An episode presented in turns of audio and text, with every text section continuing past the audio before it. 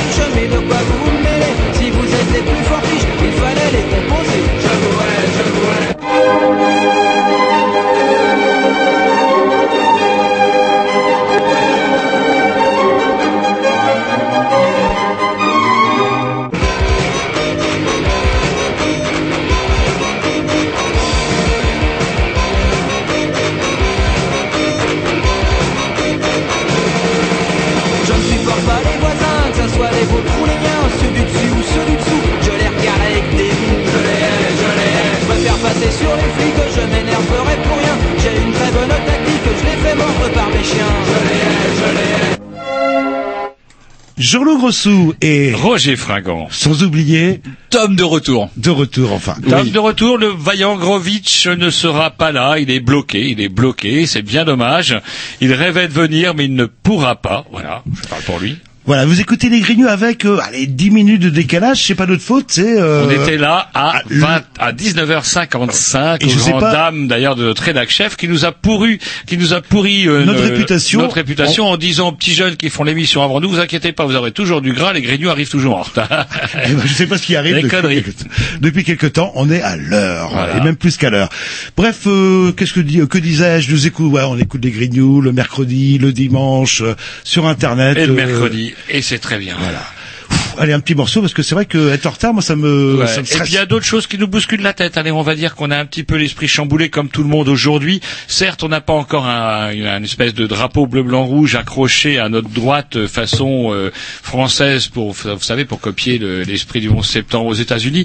Sauf que quand même cette histoire-là nous casse bien la tête parce que c'est quand même un petit peu je sais pas, moi j'ai quand même l'impression qu'à travers tout ça, on a tué nos mômes, nos mômes qui en même temps allaient justement ce jour-là, entre autres, soit buvaient des coups, soit allaient voir un excellent concert au Bataclan, et c'est des putains d'enculés de sa race, et ben rien que pour les faire chier, on va encore remettre un morceau d'Eagle of Death Metal. Voilà. Et puis si vous avoir un attentat à Cadalby, ce serait bien parce que du coup l'histoire de porte serait réglée.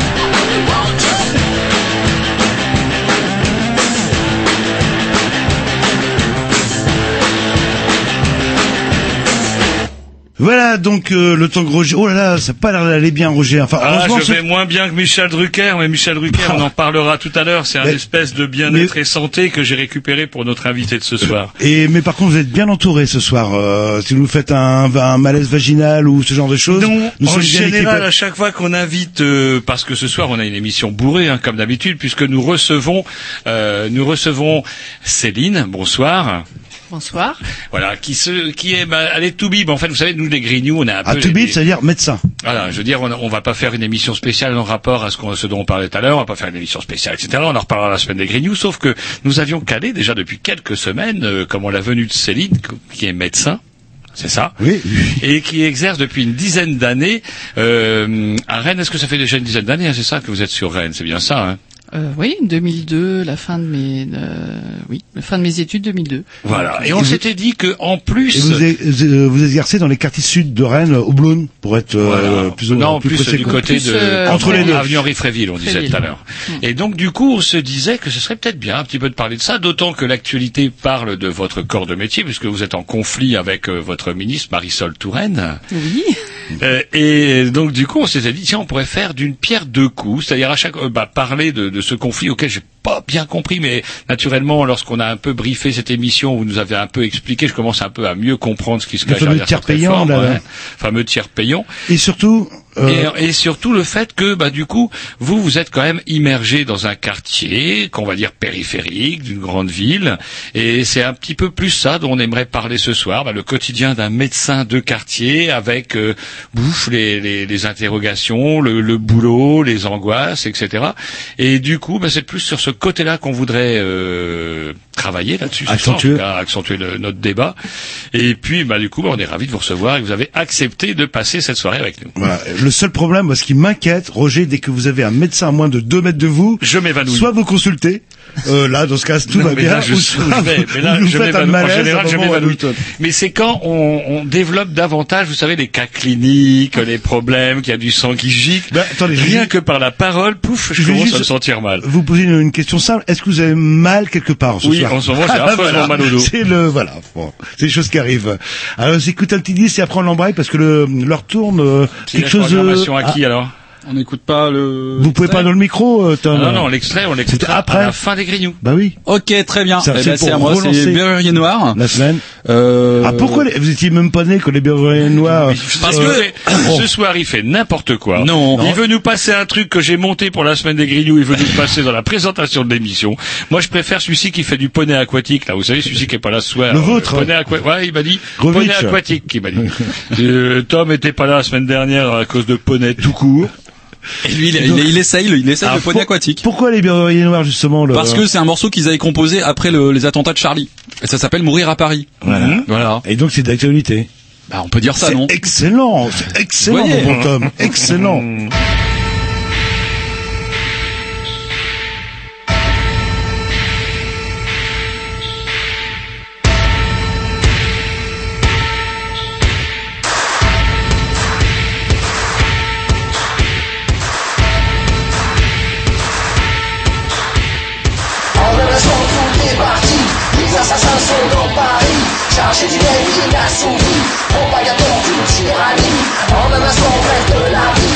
démarqué, défini.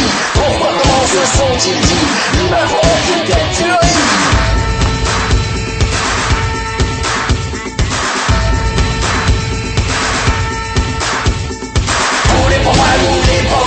Où sont les dieux, où est la fête La lumière douce de l'amitié a disparu dans l'encrier Prédicateur de malheur, fabrication de Woo!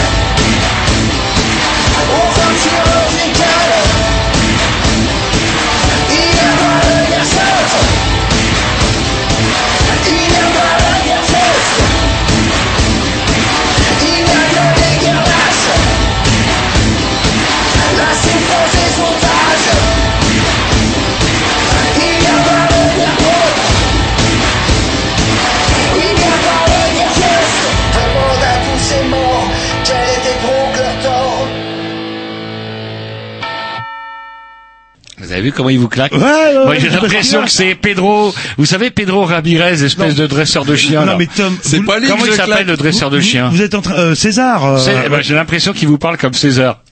Non, non, mais c'est vous qui le faites, euh, le faites chieur, qui est en train de manger son sandwich. Exactement. Non, mais c'est quand même à vous. Au-dessus de la C'est quand console. même à vous qu'il a, qu'il a parlé comme César. Il Bah vous a oui, parce que claqué du coup, du doigt. vous me l'avez énervé et comme. Ah, putain. Bah ouais, Moi, merde. je supporterai pas. non, mais il sait Non, que mais je- honnêtement, je ne supporterai pas Il- qu'on me parle comme César. il me tient par les couilles. Bon, il bah, sait que je ah, suis, oui. re- je lui suis redevable. Ça, c'est pas bien fait quasiment pour à vous. vie, quoi. Mais je, vais- je, je vais le reprendre en main, sérieusement, là. Donc, c'est une histoire de caler un morceau, on le cale, on le cale pas, on le lance, on le lance pas.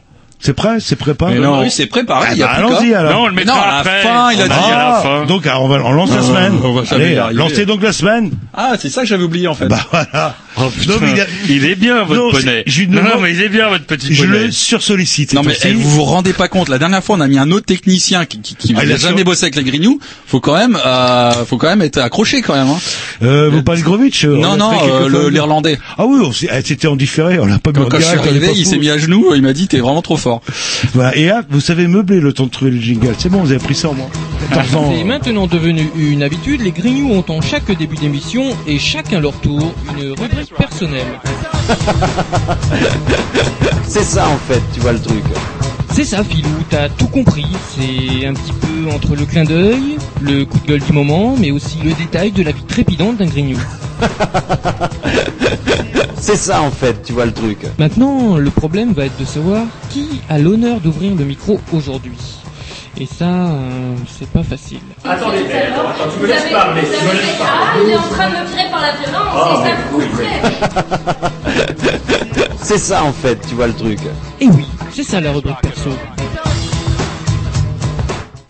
Bon bah du coup, je suis perdu. euh, rubrique à, bah, Roger monde. hein, ou à tout le monde. Euh, vous y allez, j'y vais. euh, hein. Allez-y. Ah, euh, je sais pas par où commencer. euh. Ah, on va peut-être commencer de manière euh, rétrospective. Hier, il y avait un putain de match euh, suite, au, pas suite aux événements, c'est déjà prévu d'avance euh, en Angleterre entre la France et l'Angleterre. Et euh, on avait bien prévenu les Anglais, on leur avait euh, distribué des feuilles euh, sur le grand écran, tout était affi- affiché pour qu'ils chantent la Marseillaise. Et là, c'est pas qu'une certaine émotion que j'ai vu notre équipe de France extrêmement émue, la gorge nouée, qui marmonnait pour une fois, qui Alors, on va dire marmonnait. qu'ils ont fait des efforts. Ils ont fait des efforts, qui marmonnaient la Marseillaise. la Marseillaise. Et c'est vrai que j'ai regardé un petit peu, j'ai pas regardé le match, mais je voulais voir ce moment normalement d'intense communion, etc.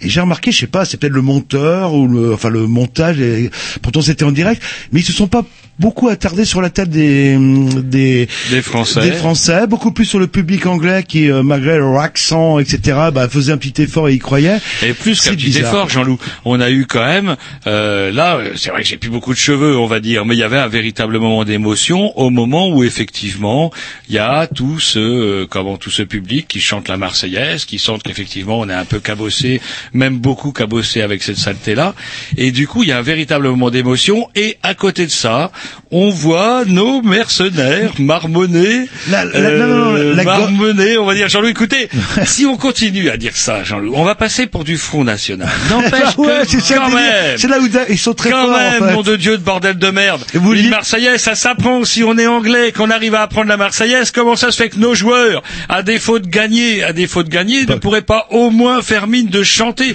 qui chantent n'importe quoi, je m'en fous, mais qu'ils ouvrent leur putain de bouche, autrement que pour, euh, je sais pas, des histoires sombres de de euh, et euh, etc. On a embauché des mercenaires, on en paye le prix, mon bon Jean-Loup, et tout ça n'est pas. euh, Mais, attendez, pas. je- je vais Mais bon, nuancer. ça m'énerve, on va Je- encore passer pour les vieux cons de Canal B. Je, je, je vais nuancer, ils avaient la gorge nouée par l'émotion. On va dire ça. C'est ça, et ça faut pas l'oublier quoi là, là.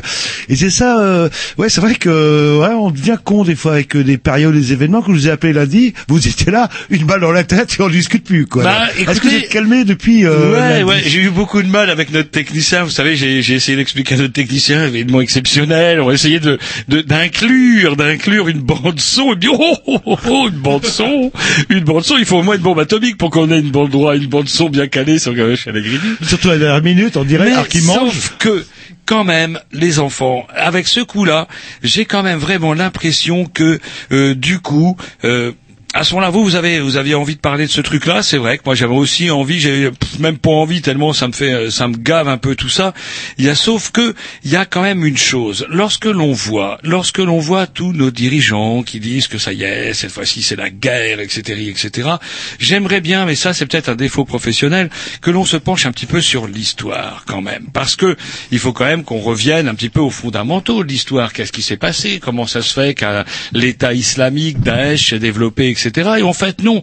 On court toujours après l'événement, catastrophe après catastrophe, attentat après attentat, et on, du coup, ça nous empêche un peu de lier, de lier un petit peu tout ce qui se passe. Et si on cherche à lier, je dirais que euh, derrière cette belle unanimité nationale qu'on essaye de nous vendre, il y a aussi quand même des choses qui sont pas claires. C'est euh, François Hollande qui essaye un kéfier en Arabie Saoudite. L'Arabie Saoudite qui est quand même un État réputé pour euh, ses droits de l'homme, pour son respect du droit des femmes, un pays où heureusement les femmes ne risquent pas de vous renverser en vélo parce qu'elles ont même pas le droit de faire du vélo.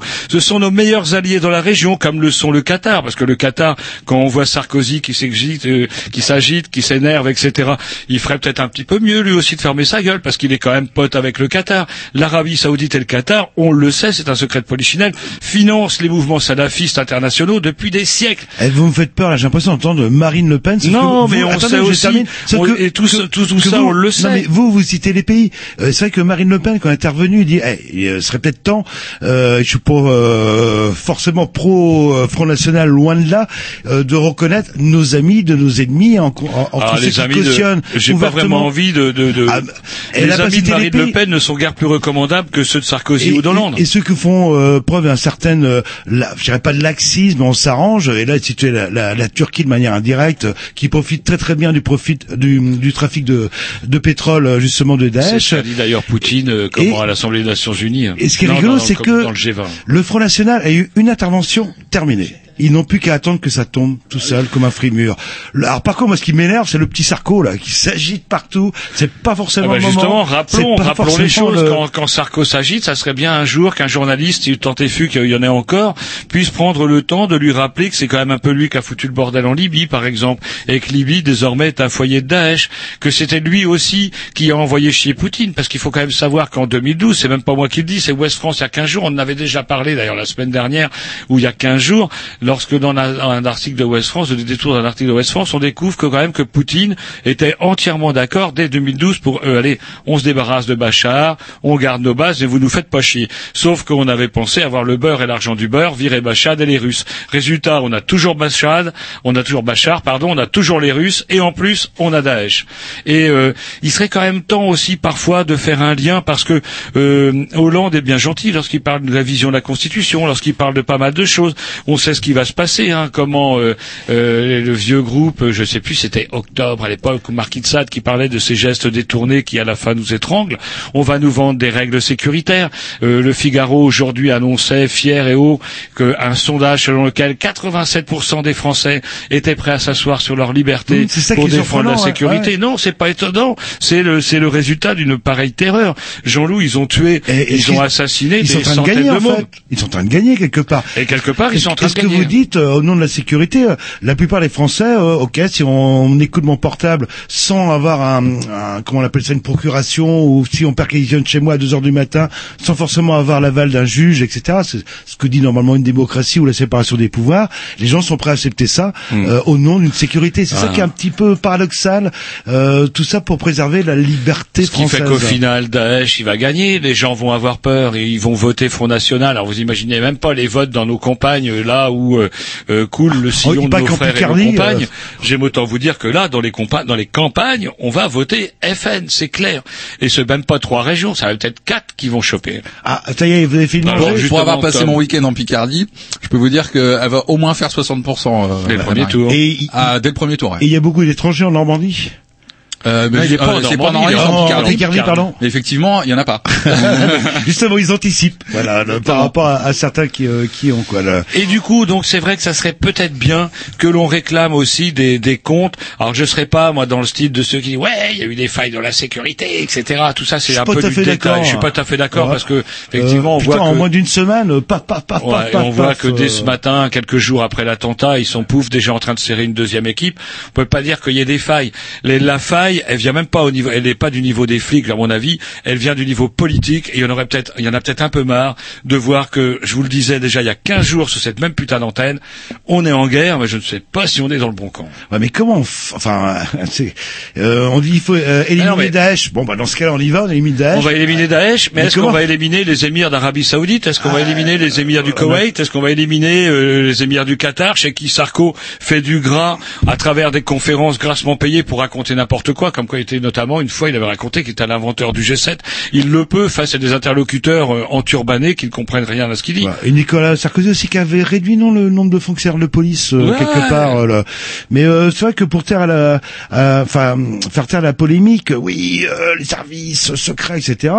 Putain, en 24 heures ou 48 heures, les mecs, clac clac, déjà euh, euh, défi- enfin euh, identifiés, etc., etc. Euh, moins d'une semaine après, boum. euh, Ouais. on- en fait, c'est un attentat qui était prévu pour vendredi, si je dis pas de Et ça bêtises, faisait longtemps que les services sé- euh, dé- enfin. euh, Et comment voulez-vous effectivement contrôler euh, comment euh, tous les citoyens de ce pays et les empêcher de mener des actions coordonnées de ce type? Et puis on peut même avoir des espèces de ce qu'ils appellent des loups solitaires dans le milieu, des gens qui se Oui. euh, radicalisent tout seuls. Ça c'est la, ouais, la- je crois que c'est une théorie euh, du loup solitaire. En fait, En tout, tout est plus structuré qu'on le croit. En tout là. cas, Dieu merci, comment euh, en France, on est dans un pays où les ventes d'armes sont, euh, comment, à mon sens, euh, bien, comment dirais-je, on n'est pas aux États-Unis. Je veux dire que les ventes d'armes sont très réglementées et ce n'est pas plus mal parce que moi, ma plus grande frayeur, c'est effectivement de voir euh, des vengeances à l'encontre des mosquées, etc., etc.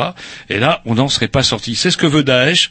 Ça va peut-être être à nous, effectivement, de faire en sorte qu'on ne tombe pas dans le piège de Daesh, même si, euh, comment, ça me fait un petit peu mal au sein de voir nos politiques s'asseoir sur nos libertés pour défendre une sécurité, sécurité qu'ils ne défendent pas vraiment en allant boire euh, le thé avec les émirs d'Arabie Saoudite. Donc, euh, en fait, il faut euh, raser euh, les Émirats Unis, enfin l'Arabie Non, faut Saoudite. pas les raser, mais il faut savoir qui est ton ami. Vous ne Ah, pouvez pas continuer. il y avait encore, Marine, il faudrait euh. peut-être un peu lire euh, lire la presse aussi quand on voit que, euh, par exemple, on se dit ah bah tiens Al Nosra, Al Nosra, c'est le comment euh, une autre branche salafiste qui opère en Syrie, qui est ni plus ni moins que l'autre nom d'Al-Qaïda. Ah cela, il serait peut-être qu'on va peut-être pouvoir discuter avec eux. On va discuter avec des barbus, d'autres barbus. Al-Qaïda, Al Nosra, c'est le même chapeau, chapeau pointu, turlututu, Ah bah, tour dans le cul. C'est le problème de. Faut arrêter ces conneries. Faut-il s'allier avec Bachar el-Assad ou pas euh, le- euh, et que... Non, mais quand les Russes proposent de Non, mais- l'enlever, on l'enlève pas, on dit parce que tant pis, euh, les Russes, on va essayer de s'en débarrasser.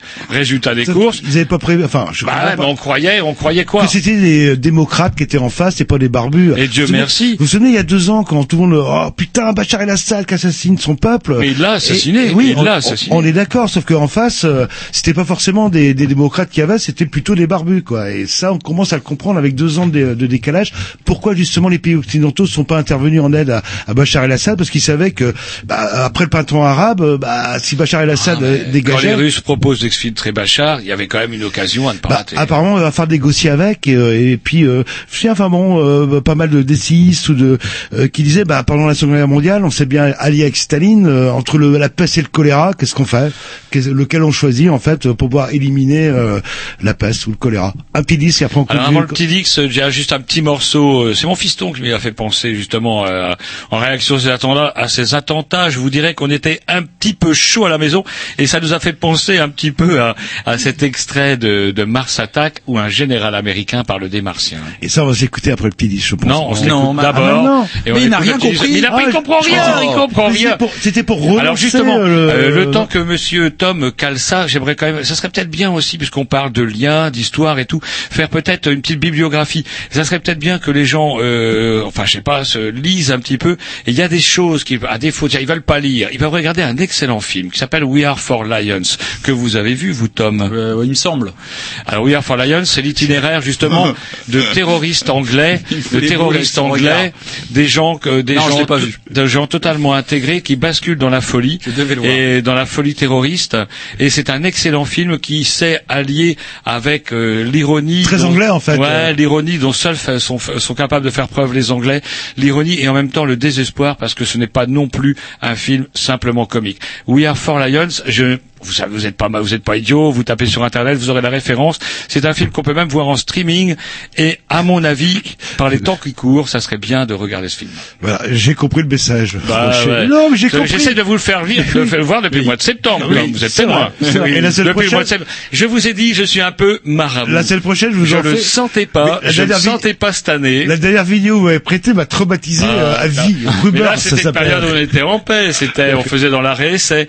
Et depuis le mois de septembre, je sais pas, les, je ne le sentais pas. Et je vous dis, ça serait bien que vous regardiez We Are for Lions. Encore une fois, Le je problème, c'est que vous le sentez jamais, donc euh, du coup. Non, euh, mais mercredi prochain, je vous en un En tout cas, là, c'est pas un extrait de We Are for Lions, c'est un extrait de Mars Attack. Et moi, c'est un message personnel que j'adresse à Daesh et tous ses amis. Nous Attendez, sommes euh, déjà en guerre, monsieur. Il faut les niquer, monsieur. Il faut les niquer maintenant.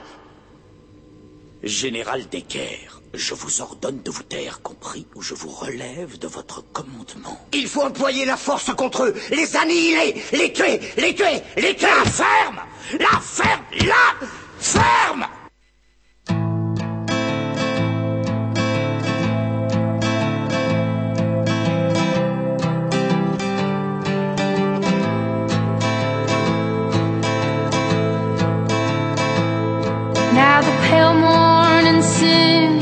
of forgotten things. She plays the tune for those who wish to overlook the fact that they've been blindly deceived by those who preach and pray and teach. But she falls short and the night explodes in laughter. Don't you come here and say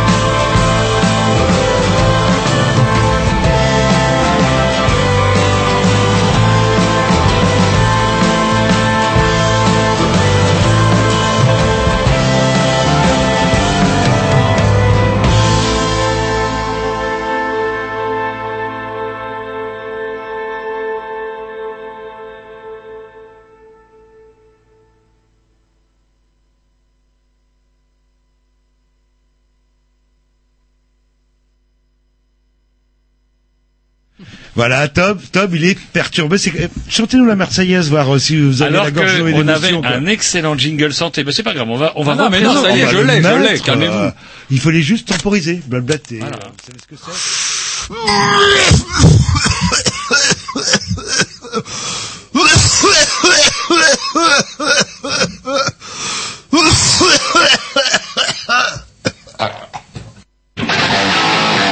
Rubrique santé. Et oui, c'était moi il y a deux ou trois ans avant que j'arrête le chocolat. Et depuis, je, je Faites tousse le plus. Mariole, faites le Mariole. Regardez déjà We Are for Lions depuis le mois de septembre, je vous ai de regarder. C'est vrai. Donc, Alors ce ce soir, nous recevons Céline. Bonsoir. Bonsoir. On est ravis que vous avez accepté de passer un petit peu de temps avec nous. Alors, euh, euh, une émission bourrée, comme on disait tout à l'heure. Alors, on a essayé de pas trop l'être, justement, pour pouvoir vous recevoir, parce qu'on s'est dit, tiens, elle va, elle va tout de suite nous cataloguer. Je sais pas si vous avez cette vision-là des choses, un défaut professionnel. Bref, on a essayé d'être le plus euh, fringant possible. Oui, c'est ça ouais, là, là. jeu de mots magnifique. Et nous, ce qui, nous- comment dirais-je, on est ravis de vous recevoir ce soir parce que ça fait longtemps qu'on se disait, tiens, on pourrait parler un petit peu de, euh, de, de ce qui se passe autour de la santé, quand on voit un toubib, quand... euh, On parle de grève, de mouvement. et puis en plus de ça, on parle de grève, de mouvement, on entend parler de, comment dirais-je, comment ça s'appelle, le... euh, Tiers payant. tiers Tiers payant, payant. je me dis tiens pourquoi pas le tiers payant et puis en fait on découvre bah il y a aussi un autre pendant du tiers payant vous allez nous Ah oui. expliquer ce soir mais avant toute chose on va quand même comme chez les Grignoux c'est de coutume on va vous demander de vous présenter et puis bah, peut-être de pourquoi pourquoi vous avez décidé d'embrasser cette euh, Profession. cette profession qui n'est quand même pas une profession de tourpeau Non. non, c'est pas une profession de tour de peau, c'est une profession euh, de passion. On fait pas médecin, euh, en tout cas en médecine générale. euh, Je pense que c'est vrai pour toute la médecine. On pratique euh, cette profession parce que euh, il y a une curiosité intellectuelle. On est aussi des scientifiques, et puis il y a un amour des gens. Il y a une volonté de sauver aussi, d'accompagner. Euh, voilà. Je pense que quand on fait ce métier, c'est qu'on aime l'autre. Sinon, on le fait pas. Euh, moi, je j'ai aucun mérite euh, à, à être médecin entre guillemets parce que je pense que ça m'est apparu. J'avais 8 ans, 8-9 ans. vous avez commencé à jouer au docteur? C'est ça. J'ai commencé à jouer au docteur. Ça y est, on va tout de suite dire oui Roger voilà Ah là, exactement. Non, pas du tout. C'est c'est c'est un truc. C'est tout con. Hein. C'est euh, on avait un poisson rouge. tout con un poisson rouge. Bon, et le poisson rouge est mort. Bon. Mon père nettoie le, le bocal du poisson rouge, casse le bocal et s'ouvre la main. Oh, oh. Attention, tu tombes pas euh, dans les pommes. Oui, non, il y a une Il s'ouvre la main. légèrement et, la main. euh, Ça pissait le sang partout. Et voilà, ça pissait le sang partout dans le lavabo. Et, euh, et donc, premier réflexe, j'ai aidé mon papa et je lui ai fait un pansement et j'ai trouvé ça génial. Voilà. Ah, ah. Et je me suis dit, ouais, je vais faire ça en fait. J'avais 8 ans. Hein. Bon, c'était pas une réflexion profonde. Et ça m'a jamais quitté. J'avais euh, et voilà, j'ai- j'étais plutôt une bonne élève hein, et j'avais cet objectif-là. Donc du coup, euh, c'est un bon moteur pour rester Ah, une ah. bonne élève. Et puis j'ai eu un parcours euh, assez classique et euh, voilà, j'ai pas eu beaucoup de difficultés. euh, Alors du coup, il y a de le l'empathie. À partir et- de ça, il y a avant toute chose, il y a une espèce d'empathie directe pour les pour les, les, les- vos proches ou les gens que bah, vous soignez au quotidien, etc. Ouais. Bah, avant tout, c'est l'empathie, qui est une espèce d'empathie qui. Ah, qui moi, ça a été mon, ça. mon moteur, oui. Et puis après, euh, après la découverte de la médecine euh, en tant que telle, c'est c'est génial ici. Mais on est des véritables enquêteurs. On parle de, on part de de- d'une personne qui vient avec un symptôme, et puis il y a un interrogatoire, et puis on réfléchit pour associer les symptômes, pour trouver euh, de ces symptômes tirer un diagnostic, des hypothèses diagnostiques. Et avec ces hypothèses, on a le tiroir des examens complémentaires pour confirmer notre hypothèse. Alors- Et une fois qu'on a confirmé notre hypothèse, on a le tiroir du traitement pour essayer de soulager ou de régler le problème. Donc c'est c'est génial. plus flipper moi dans le métier parce que c'est ouf, mon Dieu comment c'est Mon vous avez une Dieu, lourde ah, responsabilité. Ah bah oui, enfin oui, pas pas à tous les coups. Hein. Euh, en médecine générale, en tout cas, on a euh, heureusement on n'a pas des cas dramatiques à chaque consulte, hein, parce que euh, on pourrait pas d'ailleurs. Euh, on fait euh, on fait beaucoup de bobologie, comme disent euh, avec un peu de mépris euh, nos organismes de tutelle. Mais euh, cette bobologie, euh, ben, elle fait partie du quotidien de chacun et, euh, et c'est bien d'avoir quelqu'un qui peut répondre aux petits bobos du quotidien. Euh, Le médecin cow-boy qui sauve des vies à longueur de temps, euh, c'est du fantasme. Et euh, cette vocation, euh, enfin médecin généraliste, est-ce que vous êtes C'est une vocation, c'est ce que vous vouliez faire euh, Ou à un moment vous avez peut-être voulu Ah vous oui, si, je me suis posé des questions parce que quand on découvre le métier, on découvre toute sa variété. C'est extrêmement large. On a des, tellement, tellement de, de possibilités dans, dans, dans ce métier. Euh, je me suis, j'a- j'adorais la neurochirurgie, la neurologie d'abord pour Donc, pour des chirurgie du questions. cerveau. Ouais. D'abord euh, la neurologie parce que c'était extrêmement riche en sémiologie. Sémiologie, c'est l'analyse des symptômes. Et donc moi, comme j'aime ce côté-là, un peu euh, d'aller euh, chercher, titiller et, et me poser des questions, je trouvais ça super excitant. La neurochir, c'était génial parce que euh, quand vous avez un mec qui est dans le coma parce qu'il fait un extradural, il s'est cassé la gueule en, moto, il fait un extradural, il est dans le coma, vous enlevez l'extradural, il se réveille, yahoo, il est sauvé. Donc ça, il y a un côté. Ah, euh, pas trop. un extradural, c'est le, le c'est un saignement euh, entre entre on va dire la boîte crânienne et le cerveau, donc qui vient comprimer le cerveau et qui, euh, si on le laisse faire, euh, provoque un engagement du cerveau euh, dans la partie inférieure de la boîte crânienne, qui va aller comprimer ce qu'on appelle le le tronc cérébral et qui va provoquer l'arrêt cardiaque. Là, j'arrête. C'est Donc, là où je trouve on Quand on enlève euh, le, le sang, n'est-ce pas Eh bien, euh, le, le cerveau décompresse, en fait, est décompressé et du coup, on, la personne est sauvée.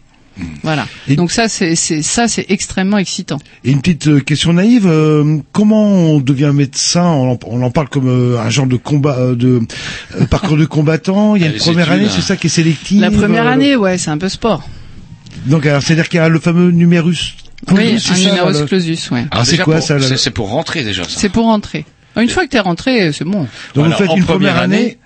En Ouais. première année, c'est un peu difficile quand même. Première année, c'est sport. Ouais. Alors il y a des trucs. Un peu de boulot. J'ai cru. Alors on peut. Enfin, c'est un on- peu de boulot tout le temps, hein, mais la première année, il y a un peu de stress. Ouais. On a un petit peu de temps pour le développer, mais parce qu'il y a, peut-être des gens qui nous écoutent, des, des jeunes, euh, enfin ça m'étonnerait, jeunes, mais bon, on ne sait jamais, qui nous écoutent et Ah ouais, je savais pas que c'était une émission senior. Mais je on pas compris plus- ça. On, est- on fait dans le vieux. Bah, Et coup- là, c'est- Et on peut se demander quand même s'il n'y a pas, euh, moi pour avoir discuté avec un jeune étudiant en médecine dans le métro, c'est marrant, discuté avec lui, et il me disait que là il repiquait sa première année, et euh, il y a des raids de deuxième année qui viennent chahuter les premières années, il faut réserver sa place dans l'amphi parce qu'il n'y a pas de place pour tout le monde.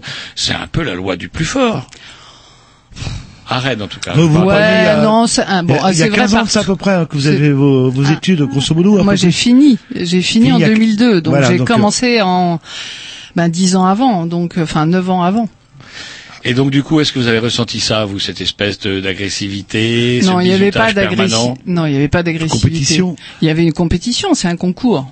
Un concours, il y a toujours une compétition, puis il y a un folklore en médecine qui est beaucoup moins présent maintenant, mais qui était vachement présent dans les années 90. Et euh, oui, euh, classiquement, les premières années foutaient un peu le bin sans cours pour gêner, euh, euh, enfin les, les carrés, ce qu'on appelait les carrés, c'est-à-dire les gens qui passent le concours pour la deuxième fois oui, font un peu le cirque euh, en cours pour euh, limiter la prise de notes des premières années. Hmm. C'est voilà, c'est c'est peut-être discutable, mais quand quand on est dedans, on se dit que c'est voilà, ça fait partie, euh, ça fait partie du concours. Alors, est-ce qu'il n'y a pas une espèce d'un petit peu de contradiction? Moi, j'en- j'entends parler de désertification médicale, même en ville. D'ailleurs, il y a certains quartiers, c'est le cas dans mon quartier, où le dernier vieux médecin en retraite s'en va, pouf, il n'est pas remplacé. Ouais. Et du coup, euh, est-ce qu'il n'y a pas une contradiction entre le fait que d'un côté, on a la désertification, et de l'autre côté, on continue à maintenir un numerus clausus toujours aussi strict Est-ce que c'est le Alors cas? Le, que je le me trompe? numerus clausus, il s'est largement euh, élargi hein, depuis euh, depuis plus de 10-15 ans. Maintenant, ils essayent d'anticiper, mais on, on fait pas un médecin en, en 3 ans. Ah. On fait un médecin en 9 ans pour la médecine générale et puis euh, en beaucoup plus pour les chirurgiens et, euh, et les spécialités. Donc il faut du temps pour euh, pour euh, remettre. Et puis on peut pas euh, on peut pas décider d'un seul coup de passer de à mon époque on était 80 à passer. Euh, maintenant ils doivent être à peu près 150 ou 120. Je je connais pas les chiffres exacts. Je vais pas dire de conneries, mais entre 120 et 150 en médecine générale. En médecine, pardon, pas en médecine générale, en médecine. Euh, donc on peut pas passer de 80 à 1000, c'est pas possible. Sinon il y a plus de concours. Mais entre 80 et 1000, il y a peut-être une alternative. euh, Même moins, c'est c'est c'est difficile. On peut pas élargir aussi vite que ça. C'est-à-dire que Ou alors on perd la notion de concours. On, on peut faire ce que font d'autres euh, D'autres pays. euh, d'autres pays où c'est une faculté en fait. Mais c'est pas le principe à- en France. On, on est sur la base du concours. Parce que là, sur, des- sur des bases de compétences aussi, parce que dans ce cas, si on ouvre Alors le concours là- de là- large, là, je suis pas franchement- compétent, je j'ai passé Ouais, mes examens, alors moi, pour. Vous euh, parler des concours de profs, vous Euh, non, je parlais de, de médecins. Ouais. En- Nous aussi, on retrouve Moi, la je même trouve chose, que pense. le, le concours de médecine générale est pas très axé sur la. euh, Le, merde, je vais pas y arriver. Le concours de médecine n'est pas très axé sur la médecine. Euh, on fait des maths, on fait de la physique, on fait de la chimie. Ah bon, la chimie, c'est aussi, euh, on va retrouver ça après, mais La psychologie, peut-être, non pas, petit peu pas à notre époque, à nous, il y avait pas, par exemple. Mhm. Euh, on avait des devoirs de physique du niveau de maths sup. Hmm. Est-ce qu'on a besoin d'être un niveau maths sup, maths spé pour euh, être médecin? Je suis pas sûr. on arrive quand même dans Après, je sais pas comment c'est à l'heure actuelle. Hein, je. Le je résultat de la pas. politique, en tout cas menée à, à l'heure actuelle, c'est quand même des, des déserts médicaux. On parle de déserts médicaux. On parle également, je sais pas, moi j'ai pris rendez-vous chez mon ophtalmo euh, au mois d'août. J'ai rendez-vous au mois de février, ce qui m'a permis de souhaiter de mal, fêtes euh. de fin d'année à la, la secrétaire lorsque je, lui ai téléphoné. Mais il y a- c'est un problème Non, quand mais, même, parce que là, ouais, je peux que- vous assurer qu'en ce moment, là, j'ai des problèmes pour lire, etc. Je suis baisé. Je suis obligé d'attendre. Je vais attendre six mois. Ah oui. Ouais, et encore, euh, ça va, vous avez été pris ce mois que, euh, pareil, que, euh, il faut que je change de lunettes, euh, ah, j'ai pas de dossier, euh, on vous Ouais. prend pas, Bah oui, carrément. bah, je et, il a fallu que ce soit l'opticien, alors ça peut peut-être, euh, c'est des gens qui nous écoutent, euh, parce que j'avais mon ordonnance était excédée plus de 3 ou 4 ans, l'opticien avait gardé l'ordonnance, et euh, j'étais voir mon généraliste qui a accepté de me remettre euh, les mêmes indications euh, de l'ordre de mon ordonnance d'il y a 4-5 ans, pour que euh, l'opticien puisse euh, Ah, mais m- si vous- m'évoluer, enfin me faire euh, des si lunettes. vous avez une évolution dans votre vue, on, euh, il y a, ça n'a pas été, Non, ça n'a pas été détecté. C'est ça le problème. Euh, C'est l'opticien en fait en magouillant avec mon généraliste Ouais, mais- non, non, qui va faire le. Je veux dire, vous allez récupérer les mêmes verres que vous aviez il y a, il y a 3-4 ans. Ah non non non du tout parce que l'opticien alors je parle de on rentre dans les détails d'une presbytie de base là un opticien est euh, capable de faire je parle pas de problème vraiment de, de pointu euh, juste pour une putain de presbytie de base Euh, on me prend même pas euh, dans un cabinet euh, ophtalmologique et c'est l'opticien qui me dit voilà la manière dont il y a moyen de magouiller pour que votre ordonnance euh, ait moins de 3 ans et que nous opticiens nous puissions vous donner de nouveaux verres légèrement plus forts tout simplement quoi Euh, enfin voilà petit truc je sais pas si vous le Oui. faites ou pas vous le Alors euh, non, j'ai pas eu l'occasion de le faire. Euh, après, on peut faire euh, des ordonnances de renouvellement de lunettes, en fait. Et c'est l'opticien qui, euh, si euh, les la vue ne s'est pas détériorée ou ne s'est pas modifiée, peut renouveler les Ouais, lunettes. parce que l'opticien fait pas d'examen du fond de l'œil, par exemple. Non, il peut pas. Ah non, Mais est-ce qu'il y a besoin d'un examen du fond de l'œil systématique C'est pas sûr non plus. D'accord. Ça, je pense qu'il y a, il y a une vraie réflexion à faire là-dessus et à inclure les, les opticiens dans la prise en charge des problèmes de vue classiques, euh, en dehors des pathologies Oui, qui sûr. nécessitent un suivi Vous particulier. n'allez pas vous faire des copains chez vos potes ophtalmo.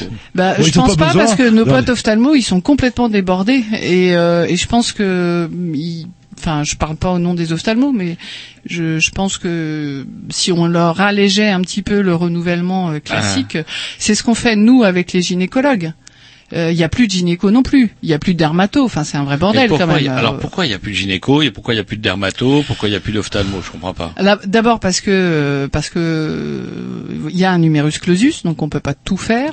Et puis euh, il y a des spécialités qui sont compliquées. Euh, je prends l'exemple des, des gynécologues. C'est- En termes d'assurance, euh, c'est c'est des gens qui, qui, qui raquent cher. Et les ophtalmos, de plus en plus, ça nécessite un- un- du matériel qui coûte très cher aussi. Donc euh, c'est pas simple de s'installer en tant que gynécologue ou en tant qu'ophtalmo en ville. C'est un Euh, investissement qui est c'est- lourd en c'est- fait Oui, euh, c'est des base. investissements jour lourds, donc ils ont plutôt tendance à aller vers les cliniques. Et alors, est-ce que les mairies, les municipalités n'auraient pas justement un rôle à jouer pour éviter Alors on voit de temps en temps elles le des jouent, apparemment, qui créent des, petits des villages. cabinets. Oui, alors ils le font en médecine générale. Bah oui, en médecine générale, ça coûte rien entre guillemets. On coûte très local, très quoi. cher à la Mm. Sécu. Mais euh, en termes d'installation, c'est pas ce qui coûte le plus cher Ouais, la médecine générale. d'équipement. Faut un bureau, euh, une table d'examen et un logiciel informatique et basta. Après, Mm. euh, on, on peut bosser. Un ophtalmo, il peut pas faire ça. Il a besoin de matos et ça coûte cher. Et les gynécos, c'est pareil, c'est pas donné. C'est vraiment pas donné. Donc euh, je pense que c'est ça aussi qui freine euh, l'installation des jeunes. Et je parle pas des assurances professionnelles. Bon, on en parlera. Petite question avant de poser un 10. Donc pour résumer, donc il y a ces putains de premières euh, années à passer. euh, on parle de votre époque, quoi, il y a Ouais. une vingtaine d'années, Ouais. qui était basée plus sur, euh, sur- sur des maths, sur l'esprit mathématique, pas forcément Ouais. sur l'esprit Alors l'esprit mathématique, on en a besoin en médecine. Mais euh, c'est pas forcément non plus euh, le- la base. mais oui, ça manque un peu de, ça manque un peu de psychologie, ça manque un peu de euh, d'aut- d'autres euh, spécialités entre guillemets qui manquent parfois à certains médecins. Il y a plein de jeunes qui passent le concours et qui en quatrième année de médecine se disent putain mais je, je suis pas médecin en fait. J'ai- pas la fibre. Ouais, c'est ça. Voilà. Ça dure combien de temps euh, les études de médecine pour être médecin général euh, Alors Généraliste, euh, pardon. On dit quoi Général Généraliste Généraliste, Hmm généraliste. Alors, On fait de la médecine générale et nous sommes des médecins généralistes. Généraliste. Euh, eh bien, donc tout le monde a un cursus de 6 ans jusqu'à l'internat.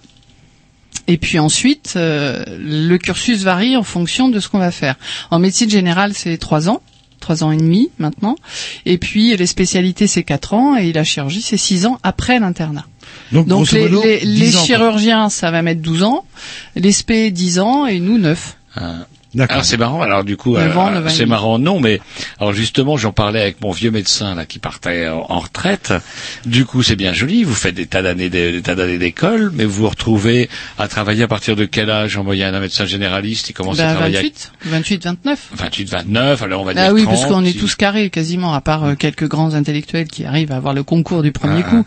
Grande majorité, on a déjà deux premières années. On va dire 30 parce que je suis pas fort en maths. Pouf, ça fait quand même 10 ans. Ouais. Euh, ça fait un paquet de cotises. Comment vous êtes soumis au régime du privé, j'imagine. Ouais. Donc euh, 42 annuités. Alors euh, oui, oui, oui, mais nous on finit, euh, on finit à 67 ans. Alors qu'est-ce que expliquez-moi parce que ça je le savais, c'est pour ça là-dessus que je voulais vous, vous amener 67 ans. Voilà. Alors pourquoi 67 ans Du Moi coup, je sais c'est pas, pour faut pouvoir interroger récup- la carme. C'est pour pouvoir récupérer justement ces années où vous n'avez Oui, pas cotisé quand voilà, vous étiez étudiant. ça, ouais. Est-ce qu'il y a la possibilité de racheter les années d'études? Oui. Ah pas coûte- des années d'études, mais des années de cotise, ça coûte un bras. Mais ça coûte un bras. Ouais, ouais. Donc du coup, est-ce que qu'on s'installe- Non, non je- j'en connais pas moi. Dans, dans mes copains, euh, personne rachète euh, des Hmm. années de la carpe. Autant s'acheter un appart. C'est ça. Ça paiera mieux la retraite. Allez, on s'écoute un petit disque et on poursuit notre conversation avec Céline.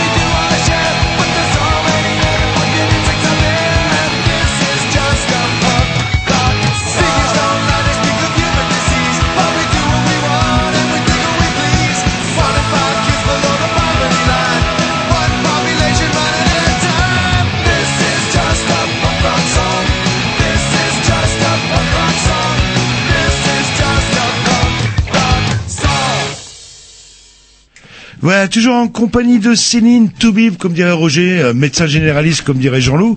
Le, oh bah, vous, vous- c'est vrai que vous voyez... Ah, euh, vous la- vous l'appeliez la, la médecine générale. Non, le médecin général. je- ou, euh, le- ou la médecine générale ou généraliste euh, et qui nous parlait un petit peu euh, à donc 9 ans 10 ans d'études c'est pas facile etc et quand les jeunes toubib euh, ou médecins euh, pour s'installer c'est facile c'est compliqué euh, euh, ça coûte cher je, faut, une clientèle ça se rachète enfin je sais pas De moins en moins. De moins en moins parce qu'il y a de moins en moins de repreneurs, donc euh, du coup on rachète plus les, les clientèles. Les patientèles, je préfère, parce les que clientèle, patientèles. ça me gêne. Moi, j'aime bien ce terme-là, moi, de patientèle. C'est Ouais. rigolo. c'est nouveau ça oui ça pour Non, c'est pas nouveau. non, c'est pas nouveau. Non, non, non, non. Ah, c'est ouais, plutôt ça qu'on Ah, utilise. Non, on aujourd'hui ça devient ce- client euh, de plus en plus ça, ça Ben le ouais, sketch, alors euh, c'est ça qui m'embête parce que moi j'ai pas une relation de client avec mes patients. hein. D'ailleurs, ce sont mes patients. Il- le mot de, de- vient de patience parce que chez moi on est rarement à l'heure, donc euh, ça leur va bien le mot patient. Euh, on n'a pas une relation de clientèle. On n'est pas là pour faire du clientélisme. Ah, donc, donc pour revenir à ma question d'origine euh, quand on s'installe Alors quand on s'installe au niveau paperasse, non, c'est pas compliqué. Ce qui est compliqué, c'est la vie qu'on mène.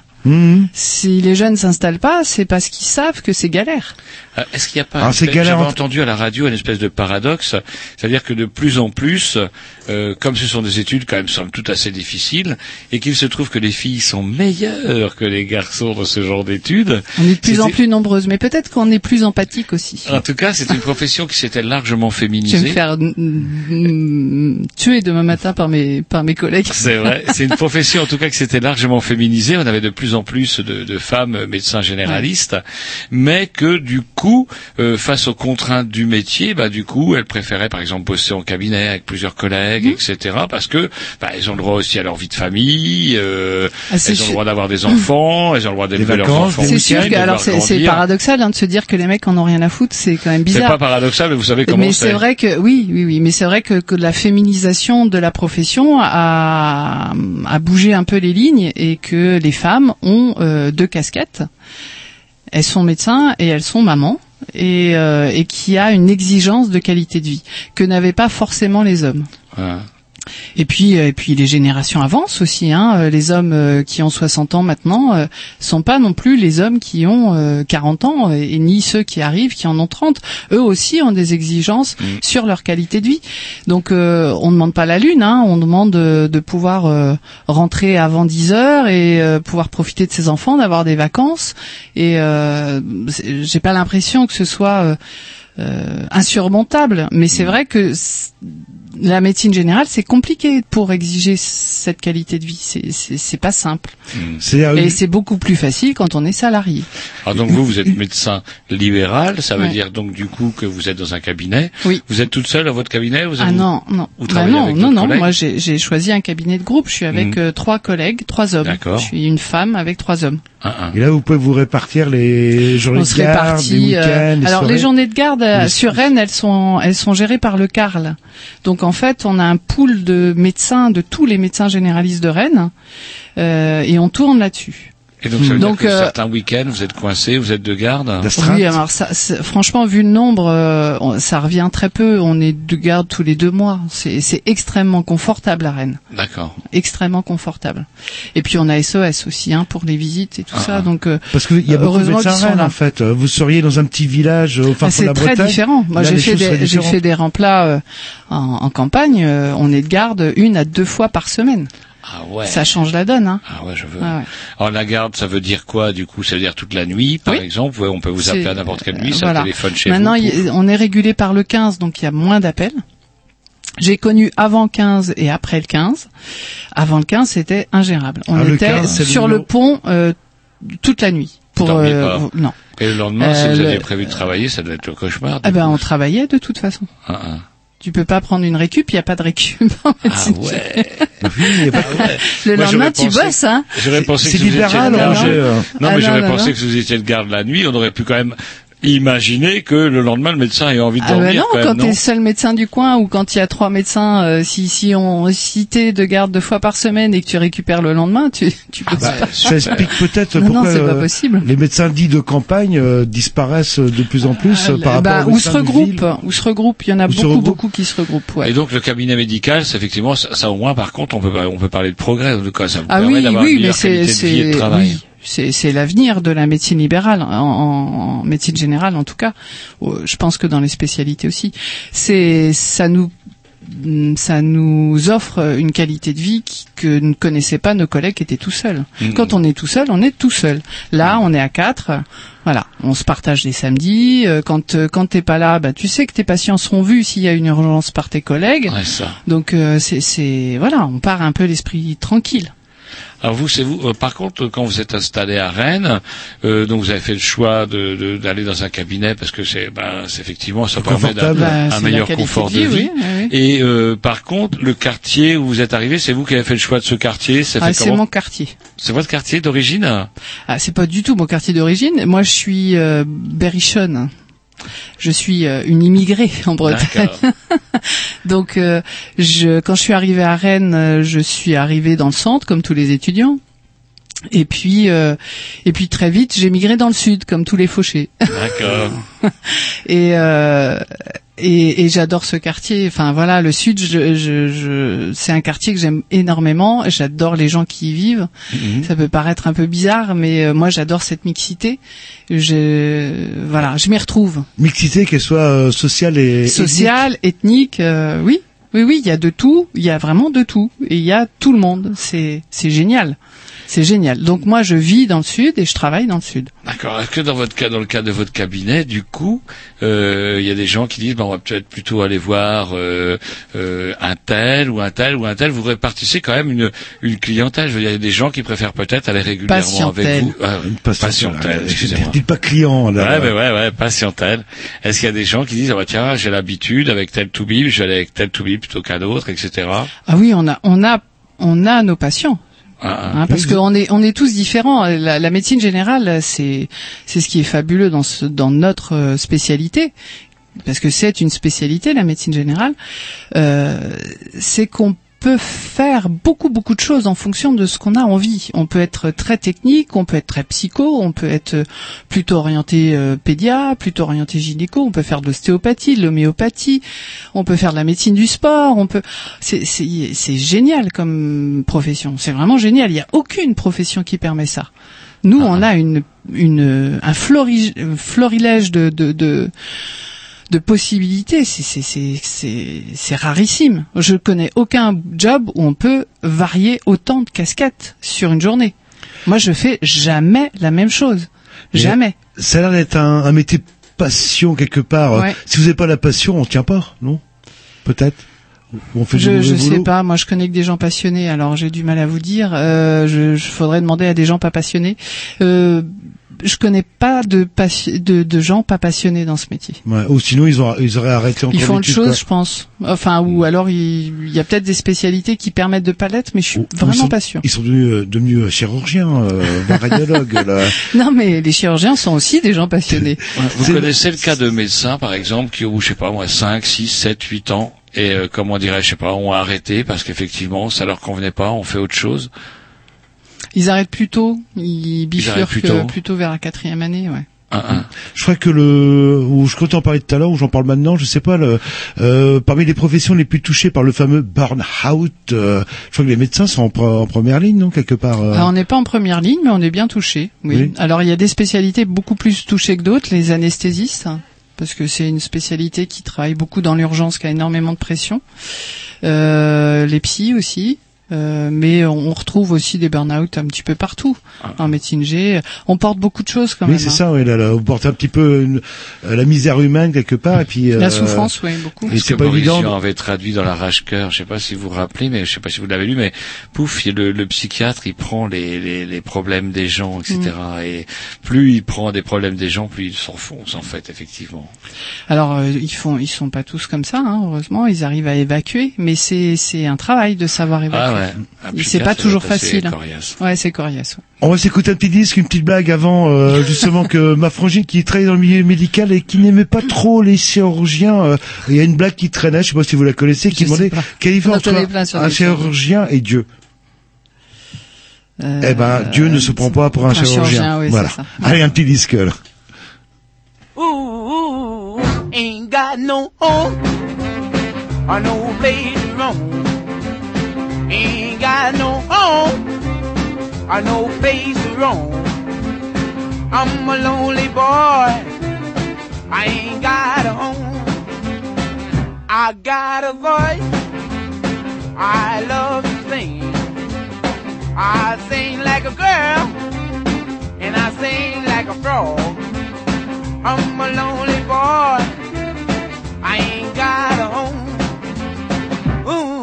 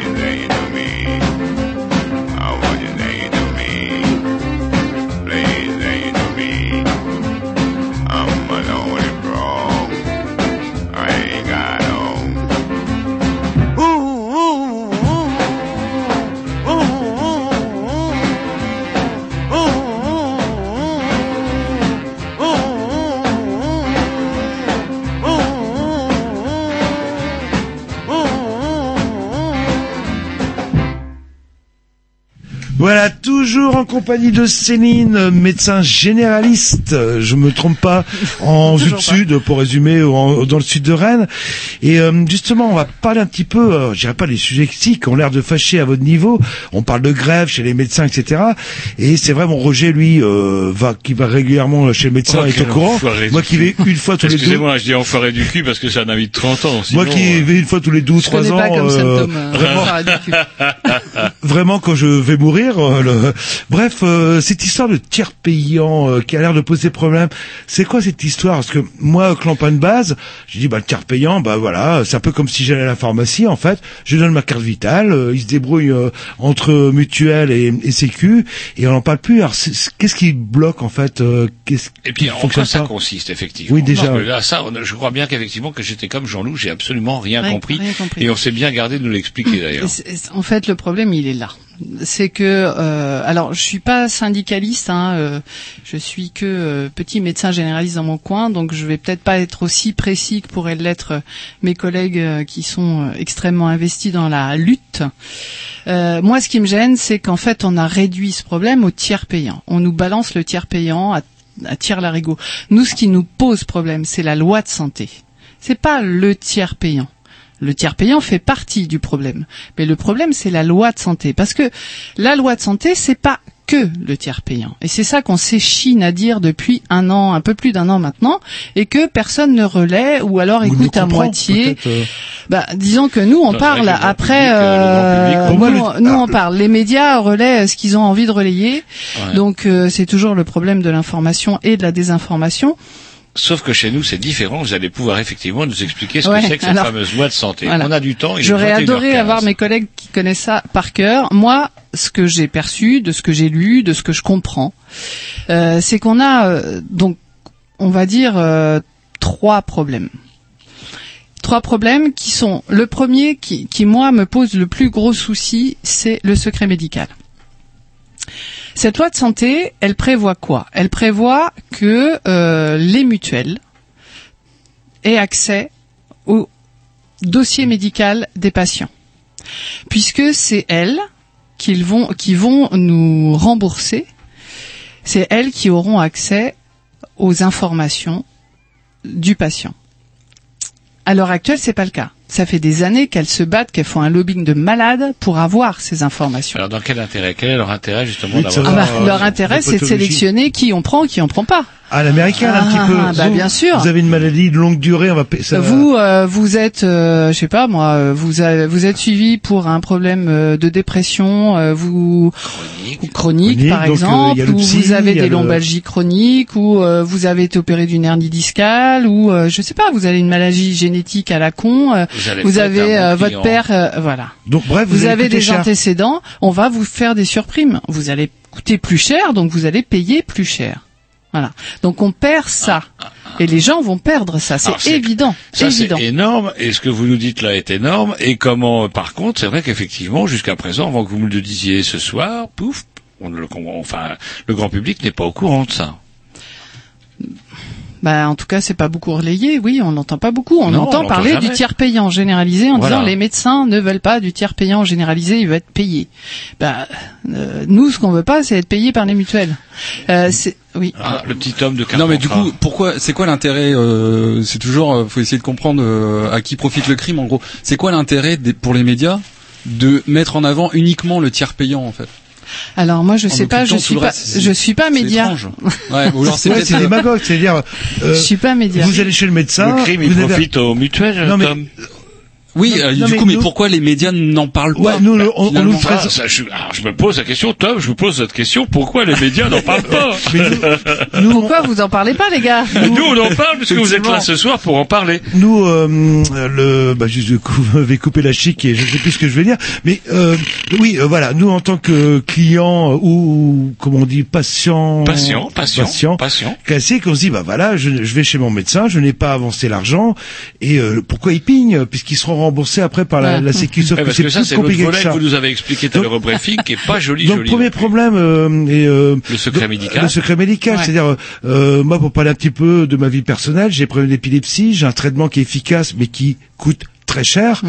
Je risque de on risque de me demander une surcotisation Voilà, par rapport à ma maladie qui est qui est à vie normalement Oui, oui. quoi là. Ah oui, oui, oui, ça nous pend au nez. Alors euh, c'est pas écrit tel quel dans la santé évidemment, mais c'est sûr. quoi. mais bien, enfin, c'est évident, c'est évident. C'est ceux qui croient le contraire que que, que les mutuelles vont être euh, Non, mais alors, des gens, des, des- enfin, de, c'est c'est pas, on n'est pas dans un monde de bisounours. On est chez des gens qui veulent faire du profit.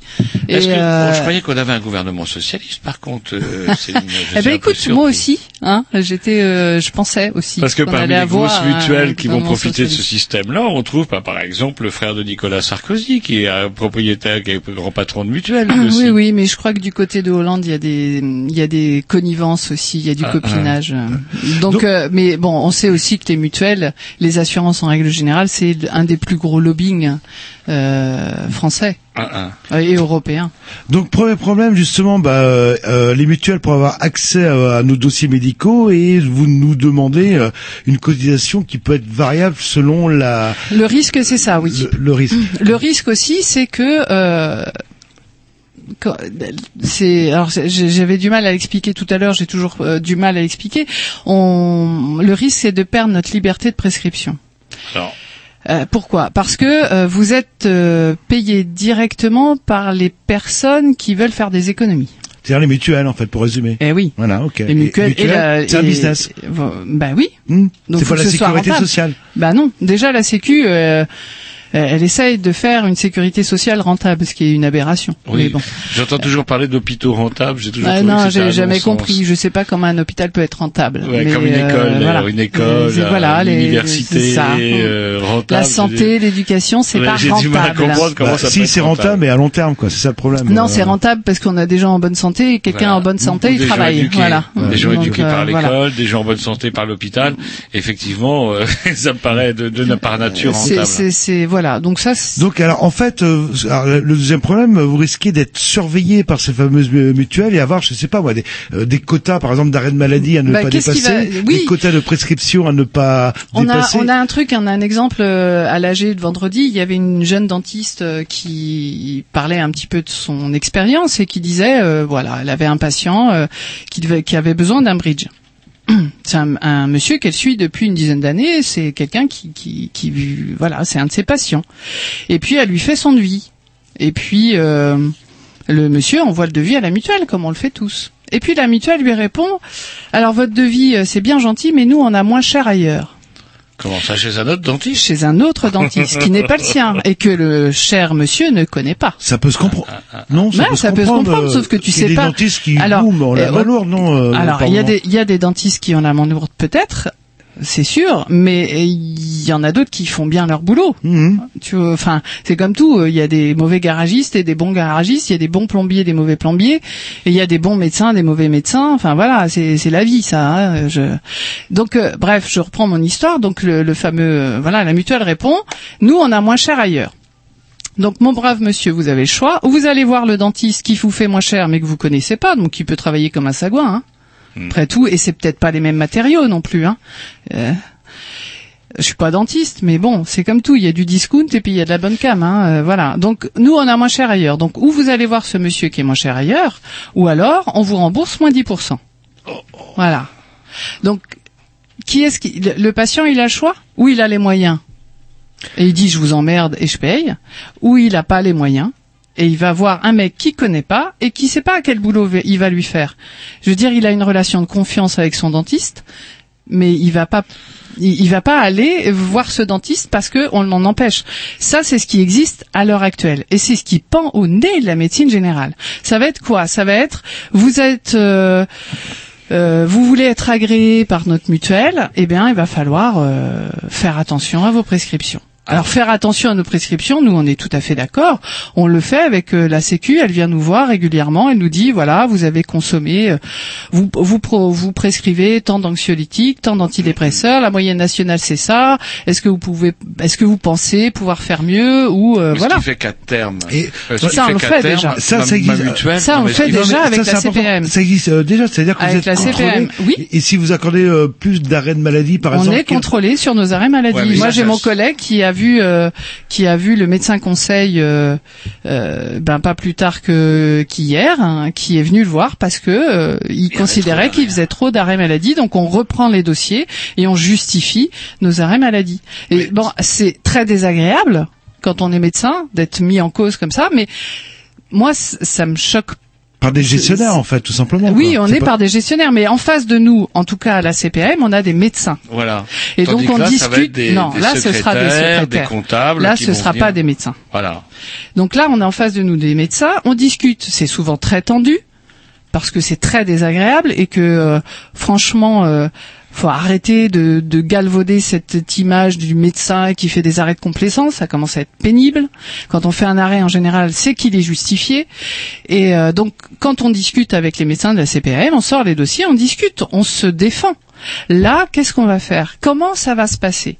Moi, je le sens pas, et je pense que notre profession le sent pas.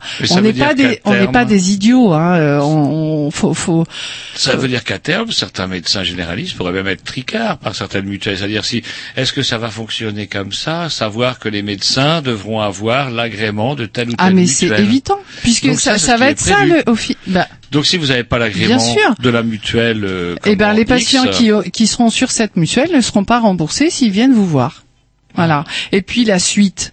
Alors ça non plus c'est pas écrit dans la loi de santé, mais c'est évident puisqu'on leur laissera, ils auront ce pouvoir-là. Donc ce pouvoir-là, ils vont le prendre. Ça veut dire, ils vont dire quoi aux patients? Ils vont dire vous êtes dans tel secteur, dans tel secteur, vous êtes à telle mutuelle, vous avez tel médecin agréé par cette mutuelle. Donc vous irez voir ces médecins-là. Vous n'aurez plus le choix de votre médecin Et si généraliste. j'habite à la campagne, que j'ai pas le choix, que le médecin n'est pas agréé par ma mutuelle, Eh ben, tu iras faire 15 km ou 20 km pour trouver le ou médecin alors agréé. j'irai chez le médecin qui n'est pas tu- agréé, et là je l'aurai dans le cululu. Voilà. Et Ah, ah, Ça ressemble au système à l'américaine, en fait, quelque part. Empire Bah, je sais que Obama. Non, pas empire, parce que parce euh, qu'à les j'avais Américains, c'est... comprendre que tant qu'on avait une mutuelle, on était encore, euh, on pouvait encore aller chez le médecin. Mais là, ça voudra dire que tous les médecins, de- si par exemple vous vous refusez le système, que vous n'êtes pas d'accord, vous prenez la tête avec des mutuelles les plus pourries, eh ben pouf pouf, euh, on pourra plus aller vous voir. Ouais. Bah si, vous irez, mais vous paierez. C'est la, fameuse sécurité sociale américaine qui n'était pas du tout ça d'Obama. C'est-à-dire que si j'ai bien compris, euh, à l'époque où avant Obama, les mutuelles ne prenaient pas en charge les gens qui avaient euh, des maladies de longue durée, des cancers, du diabète, etc. Obama a, a obligé ces mutuelles en fait privées à les prendre en charge et qu'on fait les mutuelles. Elles ont pris en charge, mais en augmentant de manière euh, très forte euh, leurs cotisations. quoi. Mais c'est ce qui se passera. Faut pas se leurrer, c'est ce qui se passera. Vra- Vraiment, faut, faut, faut pas imaginer le contraire. Il n'y a pas de raison. Alors, qui nos mutuelles, nos mutuelles françaises, elles sont pas mieux que les mutuelles américaines. C'est, on est affaire à des fonds de pension, à des sûr, gens qui, qui, voilà, à des Mais gens qui qu'est-ce qui a fonctionnent pu à pousser le l'argent. gouvernement socialiste à, mon- à monter cette loi? Bah, ce qui, c'est une loi populiste. C'est, ça fait plaisir de pas payer.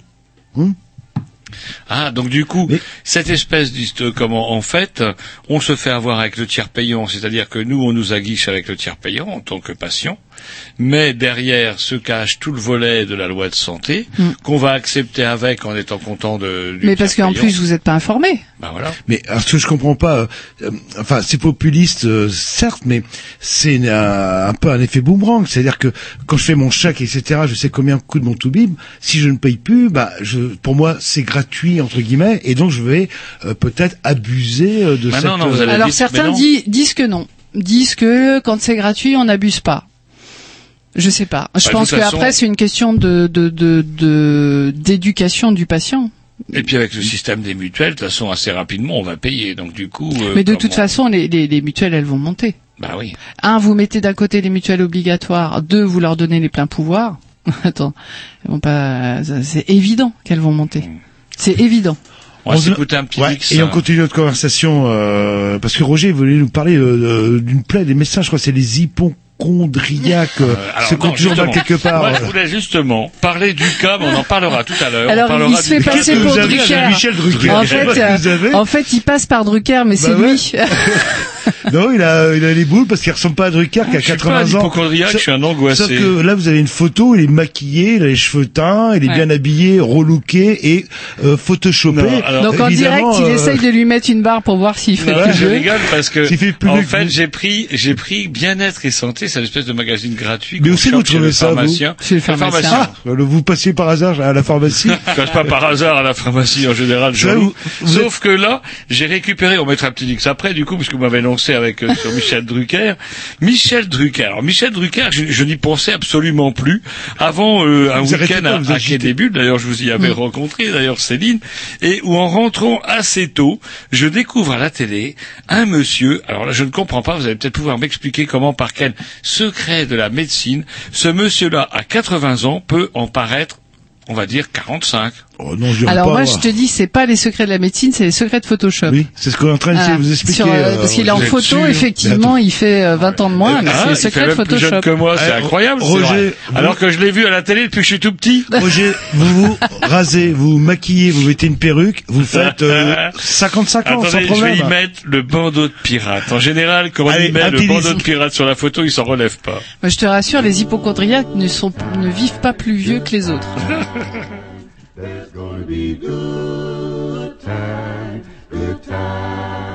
I know there's gonna be Work every day till we meet ends. I fi turn it up on the weekends. Bust a toast to your real friend. Tell me why you're drinking, son. I know there's gonna be Eh, good keep running about the money on the road. Good times, uh, good time, eh. Good times, there's gonna be some good times. Man, we used to pull up and let them fight at that hood time. Remember, I used to grab on that ass when it was about that wood time. If that little bitch walk up tripping, she get that much time. I don't waste time, I don't waste time. I don't have patience, baby. She gon' get on top of the dick and she gon' squish it like squish. Didn't go fast, she speed racing. We go wild walks up every time. She my boss like a grandson.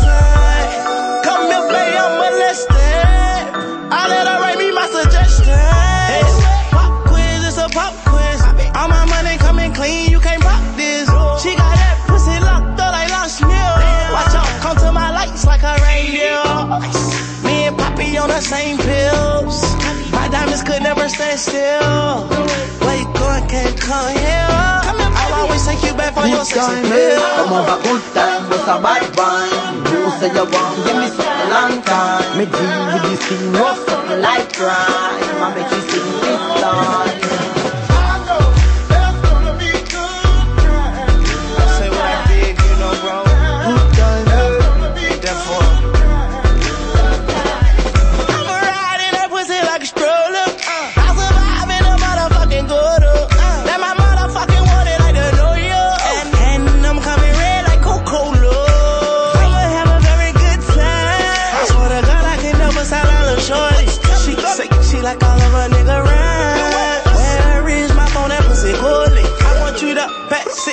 Thugger thugger. Even in the summertime, me and Lil Shouty cutter. I swear to God, I'ma tell you, dog got the struggle.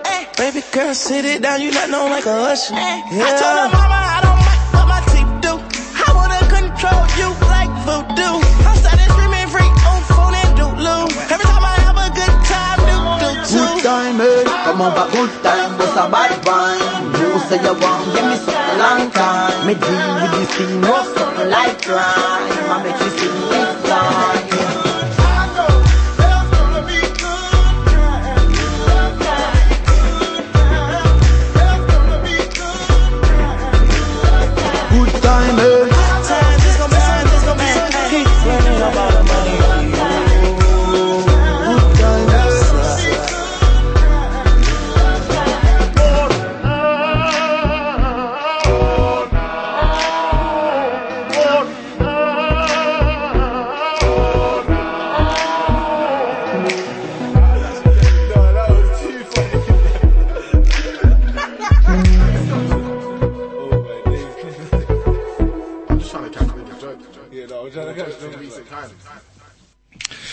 Voilà, on a peu, je pense, habillé Marisol Touraine pour l'hiver. Marisol Touraine, la ministre de la Santé, même si elle n'en a pas besoin, puisque le canard enchaîné ra- rappelait à ceux qui voulaient bien entendre que Marisol Touraine était la ministre la plus friquée du gouvernement socialiste. On le sait depuis la publication des, comment dirais-je, des fortunes de chaque ministre euh, après l'affaire euh, Cahuzac.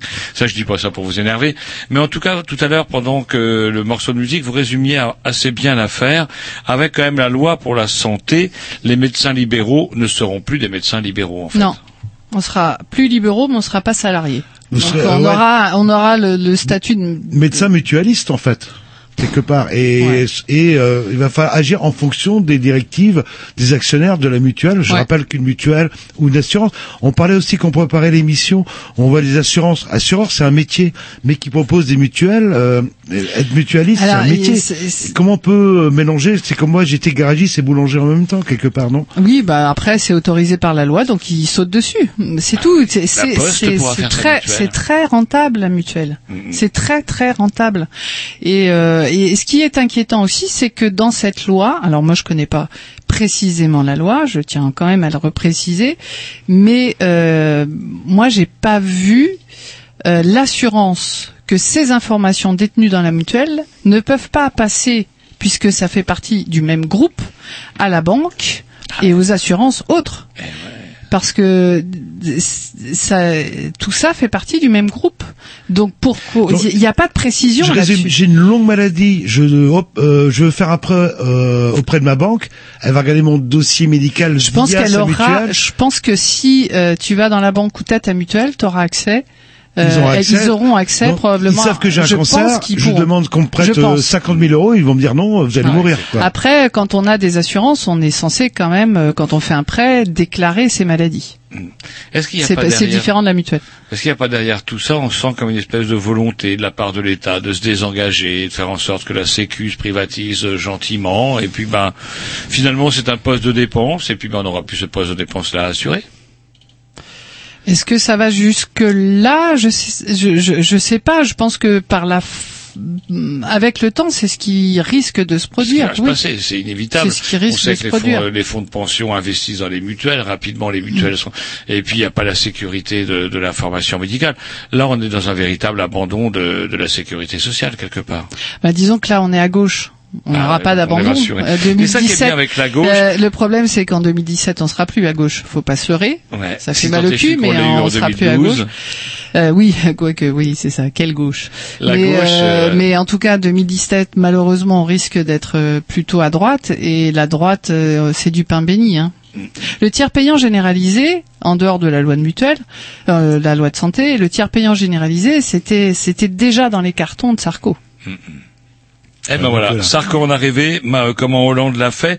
C'est un petit peu, ah, c'est une légende. On va revenir un petit peu plus sur votre métier. Oui, justement, sur avec votre la quotidien. gauche, c'est un peu la vaseline et le suppositoire. Vous savez, la, la gauche, la droite c'est la claque dans la gueule, la gauche c'est le suppositoire. Est-ce que c'est vrai qu'il y a qu'en France qu'on utilise des suppositoires? Alors là, j'en ai aucune idée. J'avais cru lire quelque part que le suppositoire était une particularité Eh bien, française. écoute, euh, si les autres l'utilisent pas, ils sont bien bêtes parce qu'en pédiatrie, c'est vachement pratique quand même mieux, le suppo suppo. Bah c'est pas mieux, mais quand t'as un gamin qui veut, qui gerbe ou qui veut pas manger, ben qui veut pas prendre ton sirop, t'as la forme suppo. À deux ans, Ah. tu peux lui mettre un suppo. À 35 ou 40, c'est peut-être un peu plus difficile, mais euh, c'est- ça peut être pratique le suppositoire. Oui, c'est une forme galénique comme une autre. Alors justement, j'en termine avec le suppo. Il paraît que je le mettrai pas dans le bon sens. Eh ben oui, on met tous le, le- l'obus dans le sens euh, le, le plus fin. Voilà, mais non, c'est l'inverse. Alors expliquez-moi, c'est morphologique ça? Eh ben oui, parce qu'en fait, avec le péristaltisme abdominal, quand tu le mets dans, dans le bon sens, là, euh, dans, enfin dans le sens que tout le monde met, il, a, il ressort. Oui.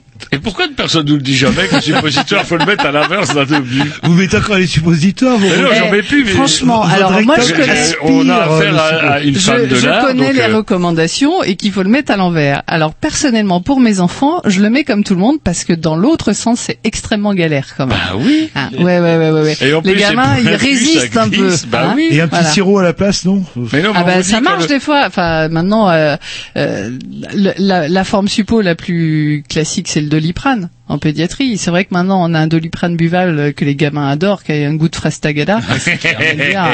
C'est- ils, ils veulent être malades en fait. Et je suis malade, maman. Sauf Je que quand on a une Doliprane. gastro, effectivement, on supporte pas le, le sirop, donc là, il y a que le suppo. Ben, on peut commencer avec le, le suppo, ouais. Et Surtout les suppos de vos galènes, par exemple, pour quand tu vomis, parce qu'une gastro, la première phase tu germes, la deuxième tu chies, hein. C'est voilà. Je suis un peu vulgaire, mais c'est Bah, ça. c'est ça, mais- Et euh, sur la phase hein, en train 1, de pâlir. la phase 1, c'est sympa d'avoir un suppôt de vos galènes, par exemple, ou. Et on donc aimerait- le suppo, on le met à l'envers. Donc, euh, Bah je- ouais, mais c'est galère à faire. J'aimerais revenir sur euh, votre quotidien. Donc, euh, vous exercez en ZUP Sud, vous faites euh, un peu le grand écart euh, entre euh, des diversités sociologiques, des diversités ethnologiques. Euh, Est-ce que euh, justement on, on soigne de manière différente en fonction de la population qu'on a en face de soi?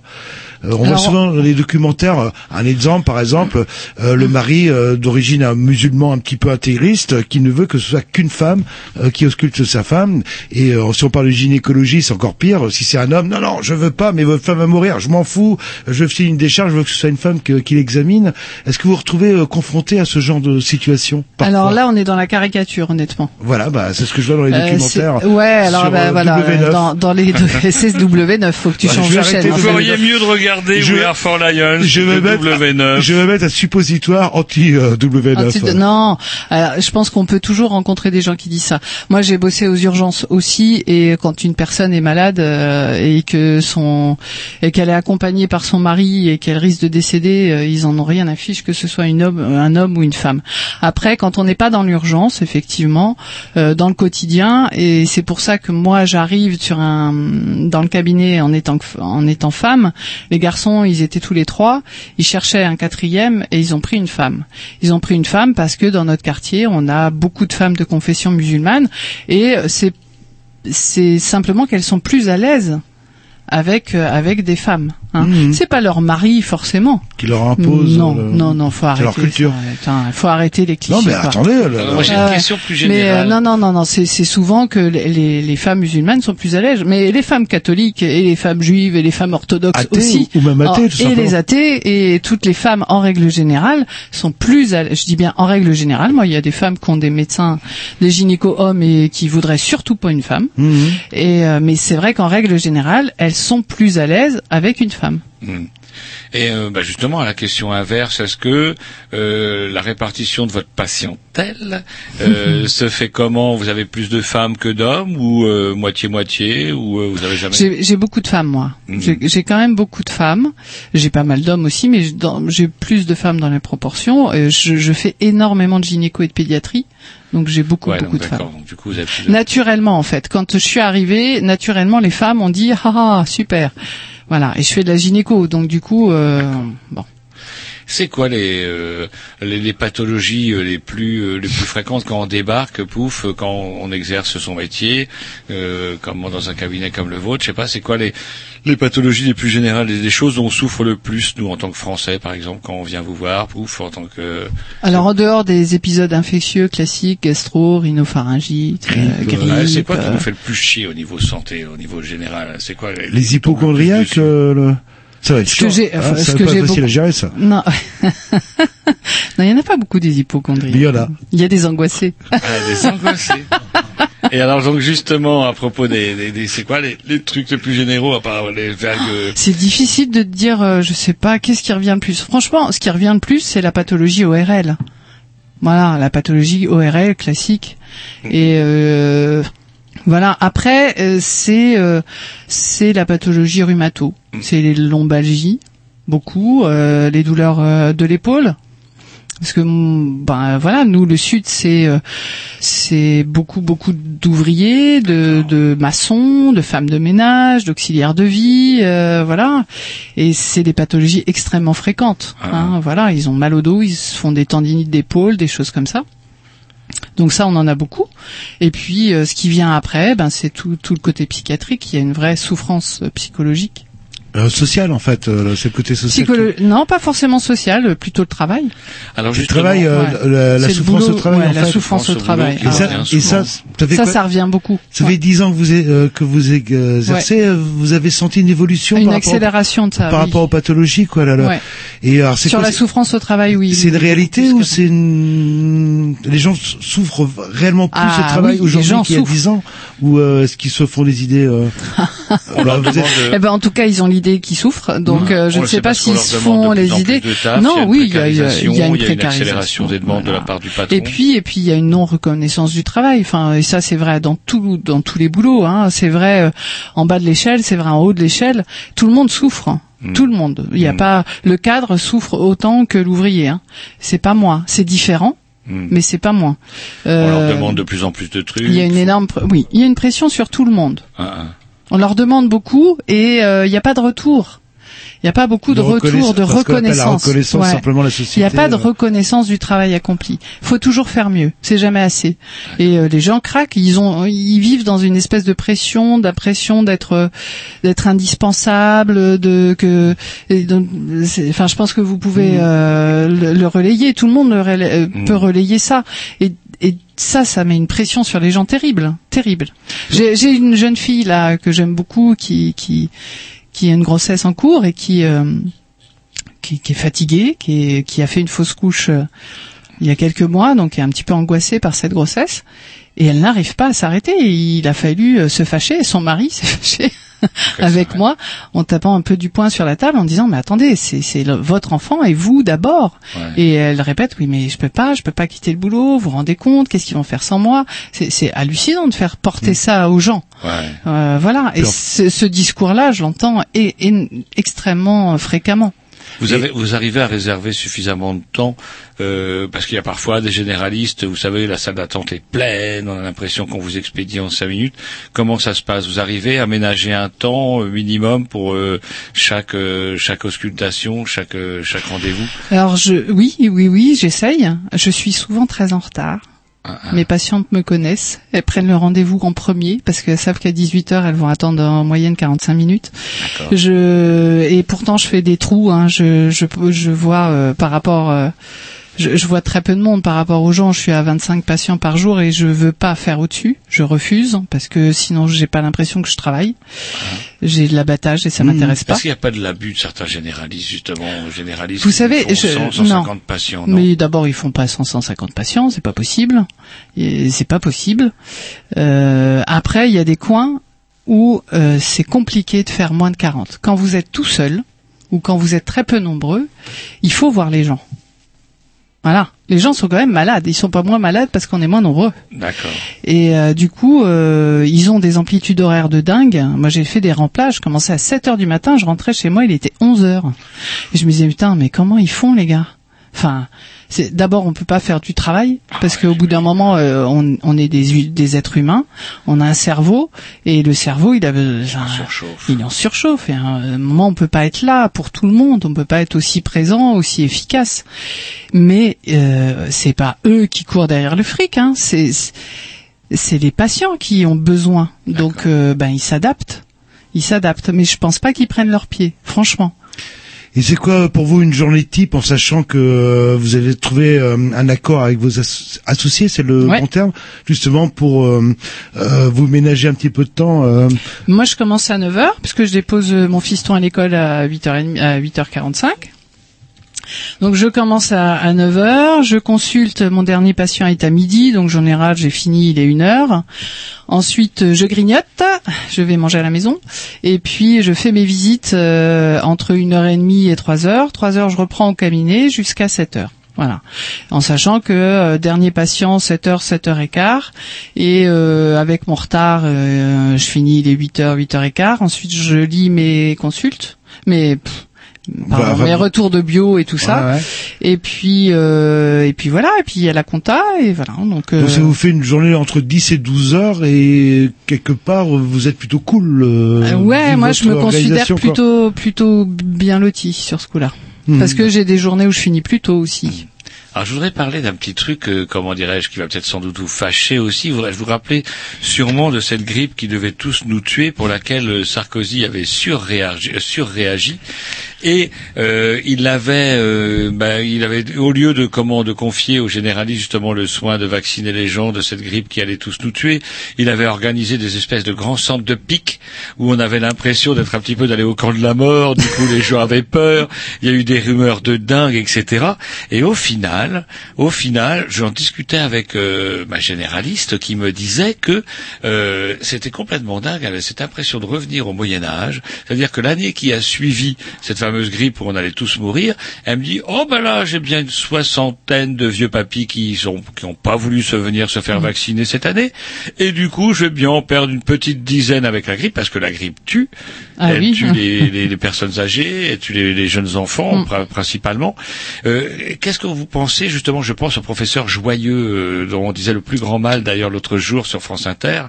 Euh, Qu'est-ce que vous pensez de toute cette vague anti-vaccination qui semble se développer? Moi j'ai l'impression de revenir un peu au Moyen Âge. C'est vrai que je suis un peu dans le scientisme, mais pour moi la vaccination c'est quelque chose de bien. Bah, ça a éradiqué de manière radicale certaines maladies. Et puis là, Bah on voit oui. des, des, des pathologies qui reviennent. qui réapparaissent, On entend parler de, de carnet de vaccination de complaisance, Oui, euh, voilà, parce que bah, on a C'est-à-dire de- qu'on compte que ce soit les autres qui vaccinent, euh, enfin, on En compte sur fait, les on, autres pour on euh, compte protéger. sur le sur le civisme des autres Ouais, pour pas pour- protéger ça. Voilà, pour pas Ouais, protéger enfant. c'est Vous ça. en pensez quoi alors Est-ce que la vaccination tue. Parce que c'est un peu le discours du professeur Joyeux ça. quelque part. La vaccination tue pas. Voilà, elle peut rendre malade. Hmm. Et c'est vrai. Ça, on peut pas le nier. On injecte un produit qui va stimuler l'immunité. Donc, toute, stimuli- toute stimulation d'immunité peut provoquer des réactions, type allergique, type auto-immune.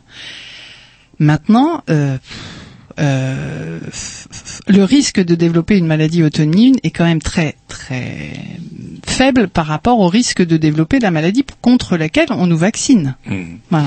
Pensez à la polio, par exemple, c'est une maladie qui est épouvantable, qui détruit oui, les gens. Mais était tout euh, épouvantable, et, qui- et qui avait disparu et puis qui revient. Enfin, Mais parce que bah, Oui, oui, oui, oui. Non, mais de toute façon, si on arrête les vaccins, on retrouvera les pathologies qu'on a à l'heure actuelle, enfin, Mm. qu'on a éradiquées. C'est évident que si on arrête de vacciner, dans 10 ans ou 15 ans, on retrouvera tout ça. On parlait de la On, on est dans un monde ouvert, donc les gens se déplacent. Hein. On va, on va en vacances euh, en Asie, au Vietnam, en Afrique.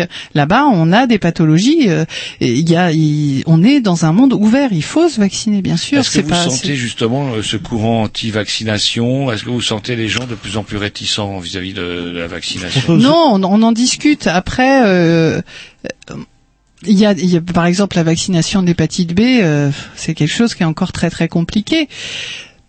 c'est euh, ça c'est le choix de on va dire que c'est le choix de chacun moi je je force pas la vaccination je, je discute avec mes patients j'essaye de leur faire comprendre l'intérêt Euh, c'est difficile d'expliquer à une maman qui vous présente un bébé de deux mois que ce serait bien qu'il soit vacciné pour l'hépatite B parce que quand il va avoir une sexualité active c'est là où il risque d'être contaminé compliqué ça hein Euh, donc euh, je, je je peux entendre moi qu'on soit contre la vaccination à tout craint, surtout, etc. Mais mais honnêtement, c'est quand même le meilleur rempart contre la maladie. Il y a le vaccin, le fameux vaccin là, contre le cancer du, Du col de l'utérus, etc., oui. qui pose euh, problème. Je sais que. bah, Mais non, il pose pas problème. Ça a dire, été, nous, on a une fille, ça a été monté en épingle Nous, par euh, oui, les médias. Là, il y a, il y a- notamment. le, le procès est terminé. On n'a pas montré de corrélation entre ces vaccinations et, Mmh. et les pathologies décrites par les jeunes filles. Donc, euh, faut, faut, faut juste. euh, on n'est pas dans un. La théorie du complot, c'est c'est fatigant. C'est fatigant. C'est pas, il faut euh, savoir utiliser un, un médicament euh, abolition, euh, la fameuse pilule quatrième génération qui servait de produit de beauté souvent euh, euh, pour éviter l'acné, etc. à Euh, certaines gamines pour et qui, qui pour avait rien Diane. à voir avec la sexualité. le- Diane, Diane 35, oui, qui était un traitement de l'acné. Ça faisait partie du traitement de l'acné sur les acnés rebelles de la jeune fille. On proposait Diane pour euh, calmer le jeu. Et ça marchait très bien, en l'occurrence. Ouais, j'entends. Euh, une autre question parce que le- je vois que l'heure tourne. L'heure tourne, oui. Il y a aussi parfois, vous avez peut-être été amené, été amené, euh, un médecin est parfois amené à voir des choses, euh, comment dirais-je, qu'il ne devrait pas voir, des choses terribles de violence, par exemple, dans un couple, de violence vers les enfants, etc. Est-ce que les, médecins euh, sont coincés par le secret médical ou est-ce qu'ils peuvent euh, intervenir, par exemple, si vous voyez qu'une femme effectivement porte manifestement les stigmates d'un comment dirais-je d'un violence mari violent, d'un conjoint violent. Euh, est-ce que vous êtes coincé par le, le- le secret médical ou est-ce que vous avez le droit d'agir et le devoir d'agir justement? Est-ce qu'il y a c'est quoi la frontière entre le secret médical et le devoir le devoir Chez, chez le mineur, c'est très simple. Le, chez le mineur, on a un devoir de, de, de signalement. Un signalement, ça veut dire. euh, Eh ben, ça veut dire que quand on a signale. des traces, quand on a des traces de violence chez un mineur, on l'hospitalise. Et c'est rapide ou faut attendre C'est six immédiat. mois ou un mois euh, enfin, C'est immédiat. À l'hôpital que- Sud, il y a, il y a une médecine légale qui prend en charge les enfants qui ont des, des, des stigmates de, de violence. Et pour les adultes, par exemple Les adultes, c'est euh, c'est plus compliqué. battue C'est plus compliqué parce que euh, parce que il y a la liberté euh, chez l'adulte qu'il n'y a pas chez le mineur. Euh, donc, quand on a des femmes euh, qui ont des, des stigmates de violence, euh, ben on va discuter pour la motiver à porter plainte. Hmm. Mais votre déontologie reste la même, quoi. Vous pouvez pas. euh, Je j'ai pas le balancer, droit. Vous pas le. J'ai pas le droit de euh, signaler et de toute et de toute façon ça n'aboutira à rien. J'ai pas le droit de signaler à la police qu'une femme est battue parce que de toute façon si elle porte pas plainte, ils ont pas le droit d'agir. Donc euh, ça c'est difficile chez l'adulte. Il faut motiver les jeunes femmes à porter plainte. Vous avez souvent, enfin pas souvent, mais ça vous est arrivé justement de rencontrer des difficultés pour euh, justement inciter Convaincre. une personne euh, à dire bah non non, faut pas que tu continues comme ça, Ouais. tu veux pas continuer. Bah, c'est la discussion. Oui, Ouais. oui, oui, bien sûr. Et on prend le temps de discuter et euh, en général on y arrive.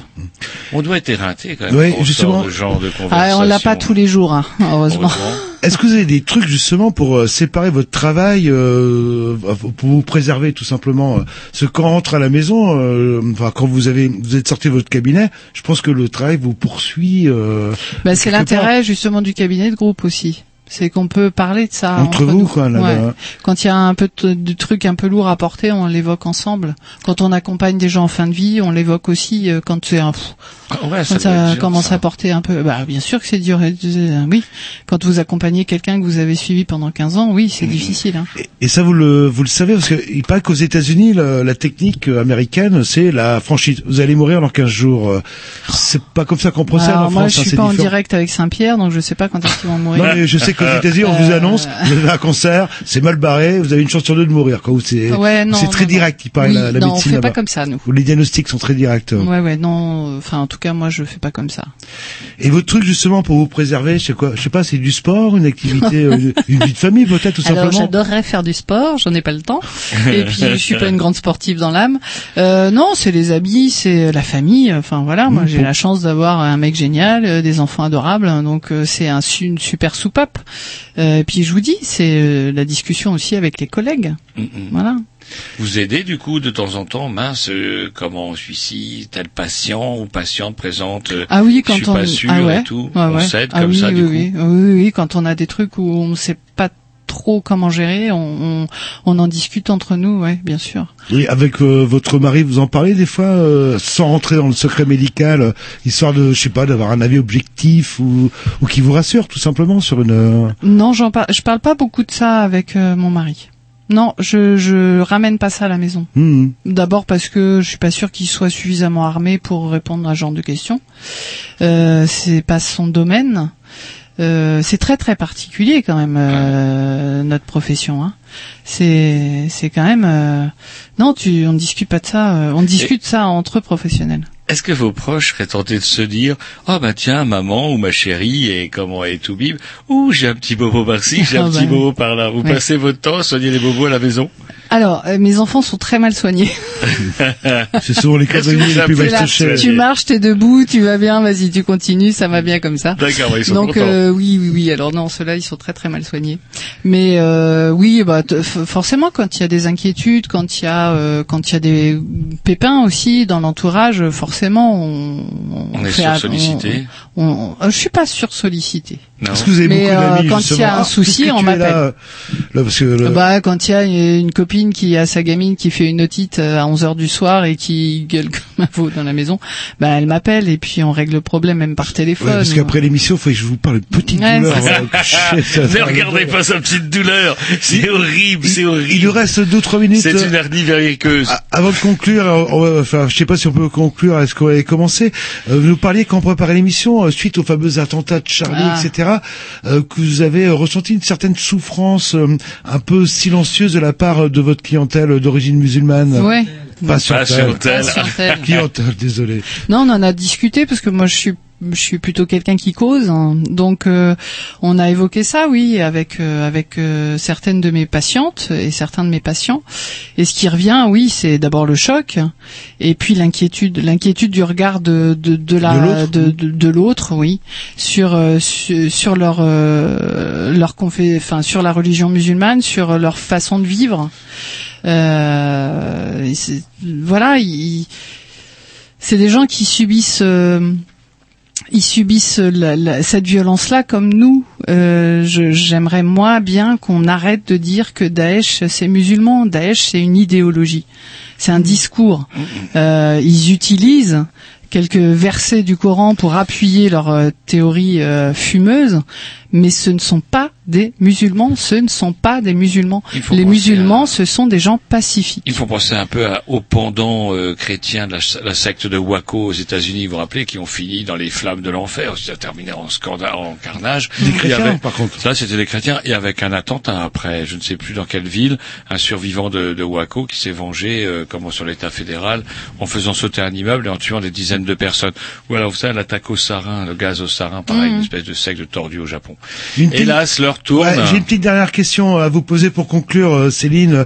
Là, euh, je, je sais pas, j'écoute des émissions, etc. Euh, J'ai 16, 17, 18 ans. euh, Je j'ai envie de devenir médecin euh, généraliste. Vous le conseillez ou, ou pas en fait? Ah ben oui, bien sûr, c'est un c'est un très très beau métier. Je répète, je Prenant, j'ai- oui, c'est prenant, mais c'est beau. Et puis après, c'est à nous de faire de ce métier ce dont on a envie.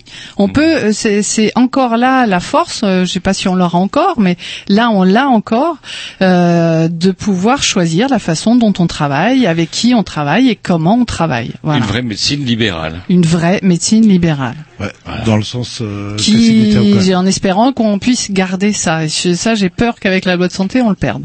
Mais voilà, c'est vraiment un très beau métier. Je- J'ai des jeunes étudiants euh, avec moi tous les matins, euh, des cinquième, sixième année avant l'internat, et quand ils découvrent la médecine générale, ils, ils sortent, ils sont enchantés. Ils sont enchantés, ils se rendent compte que c'est un métier euh, extraordinaire parce que on travaille sur de l'humain et on travaille dans toute sa dimension. On fait pas que que de la de l'organique. Euh, on s'occupe de tout. Voilà. Et euh, effectivement, on change de casquette toutes les 20 minutes.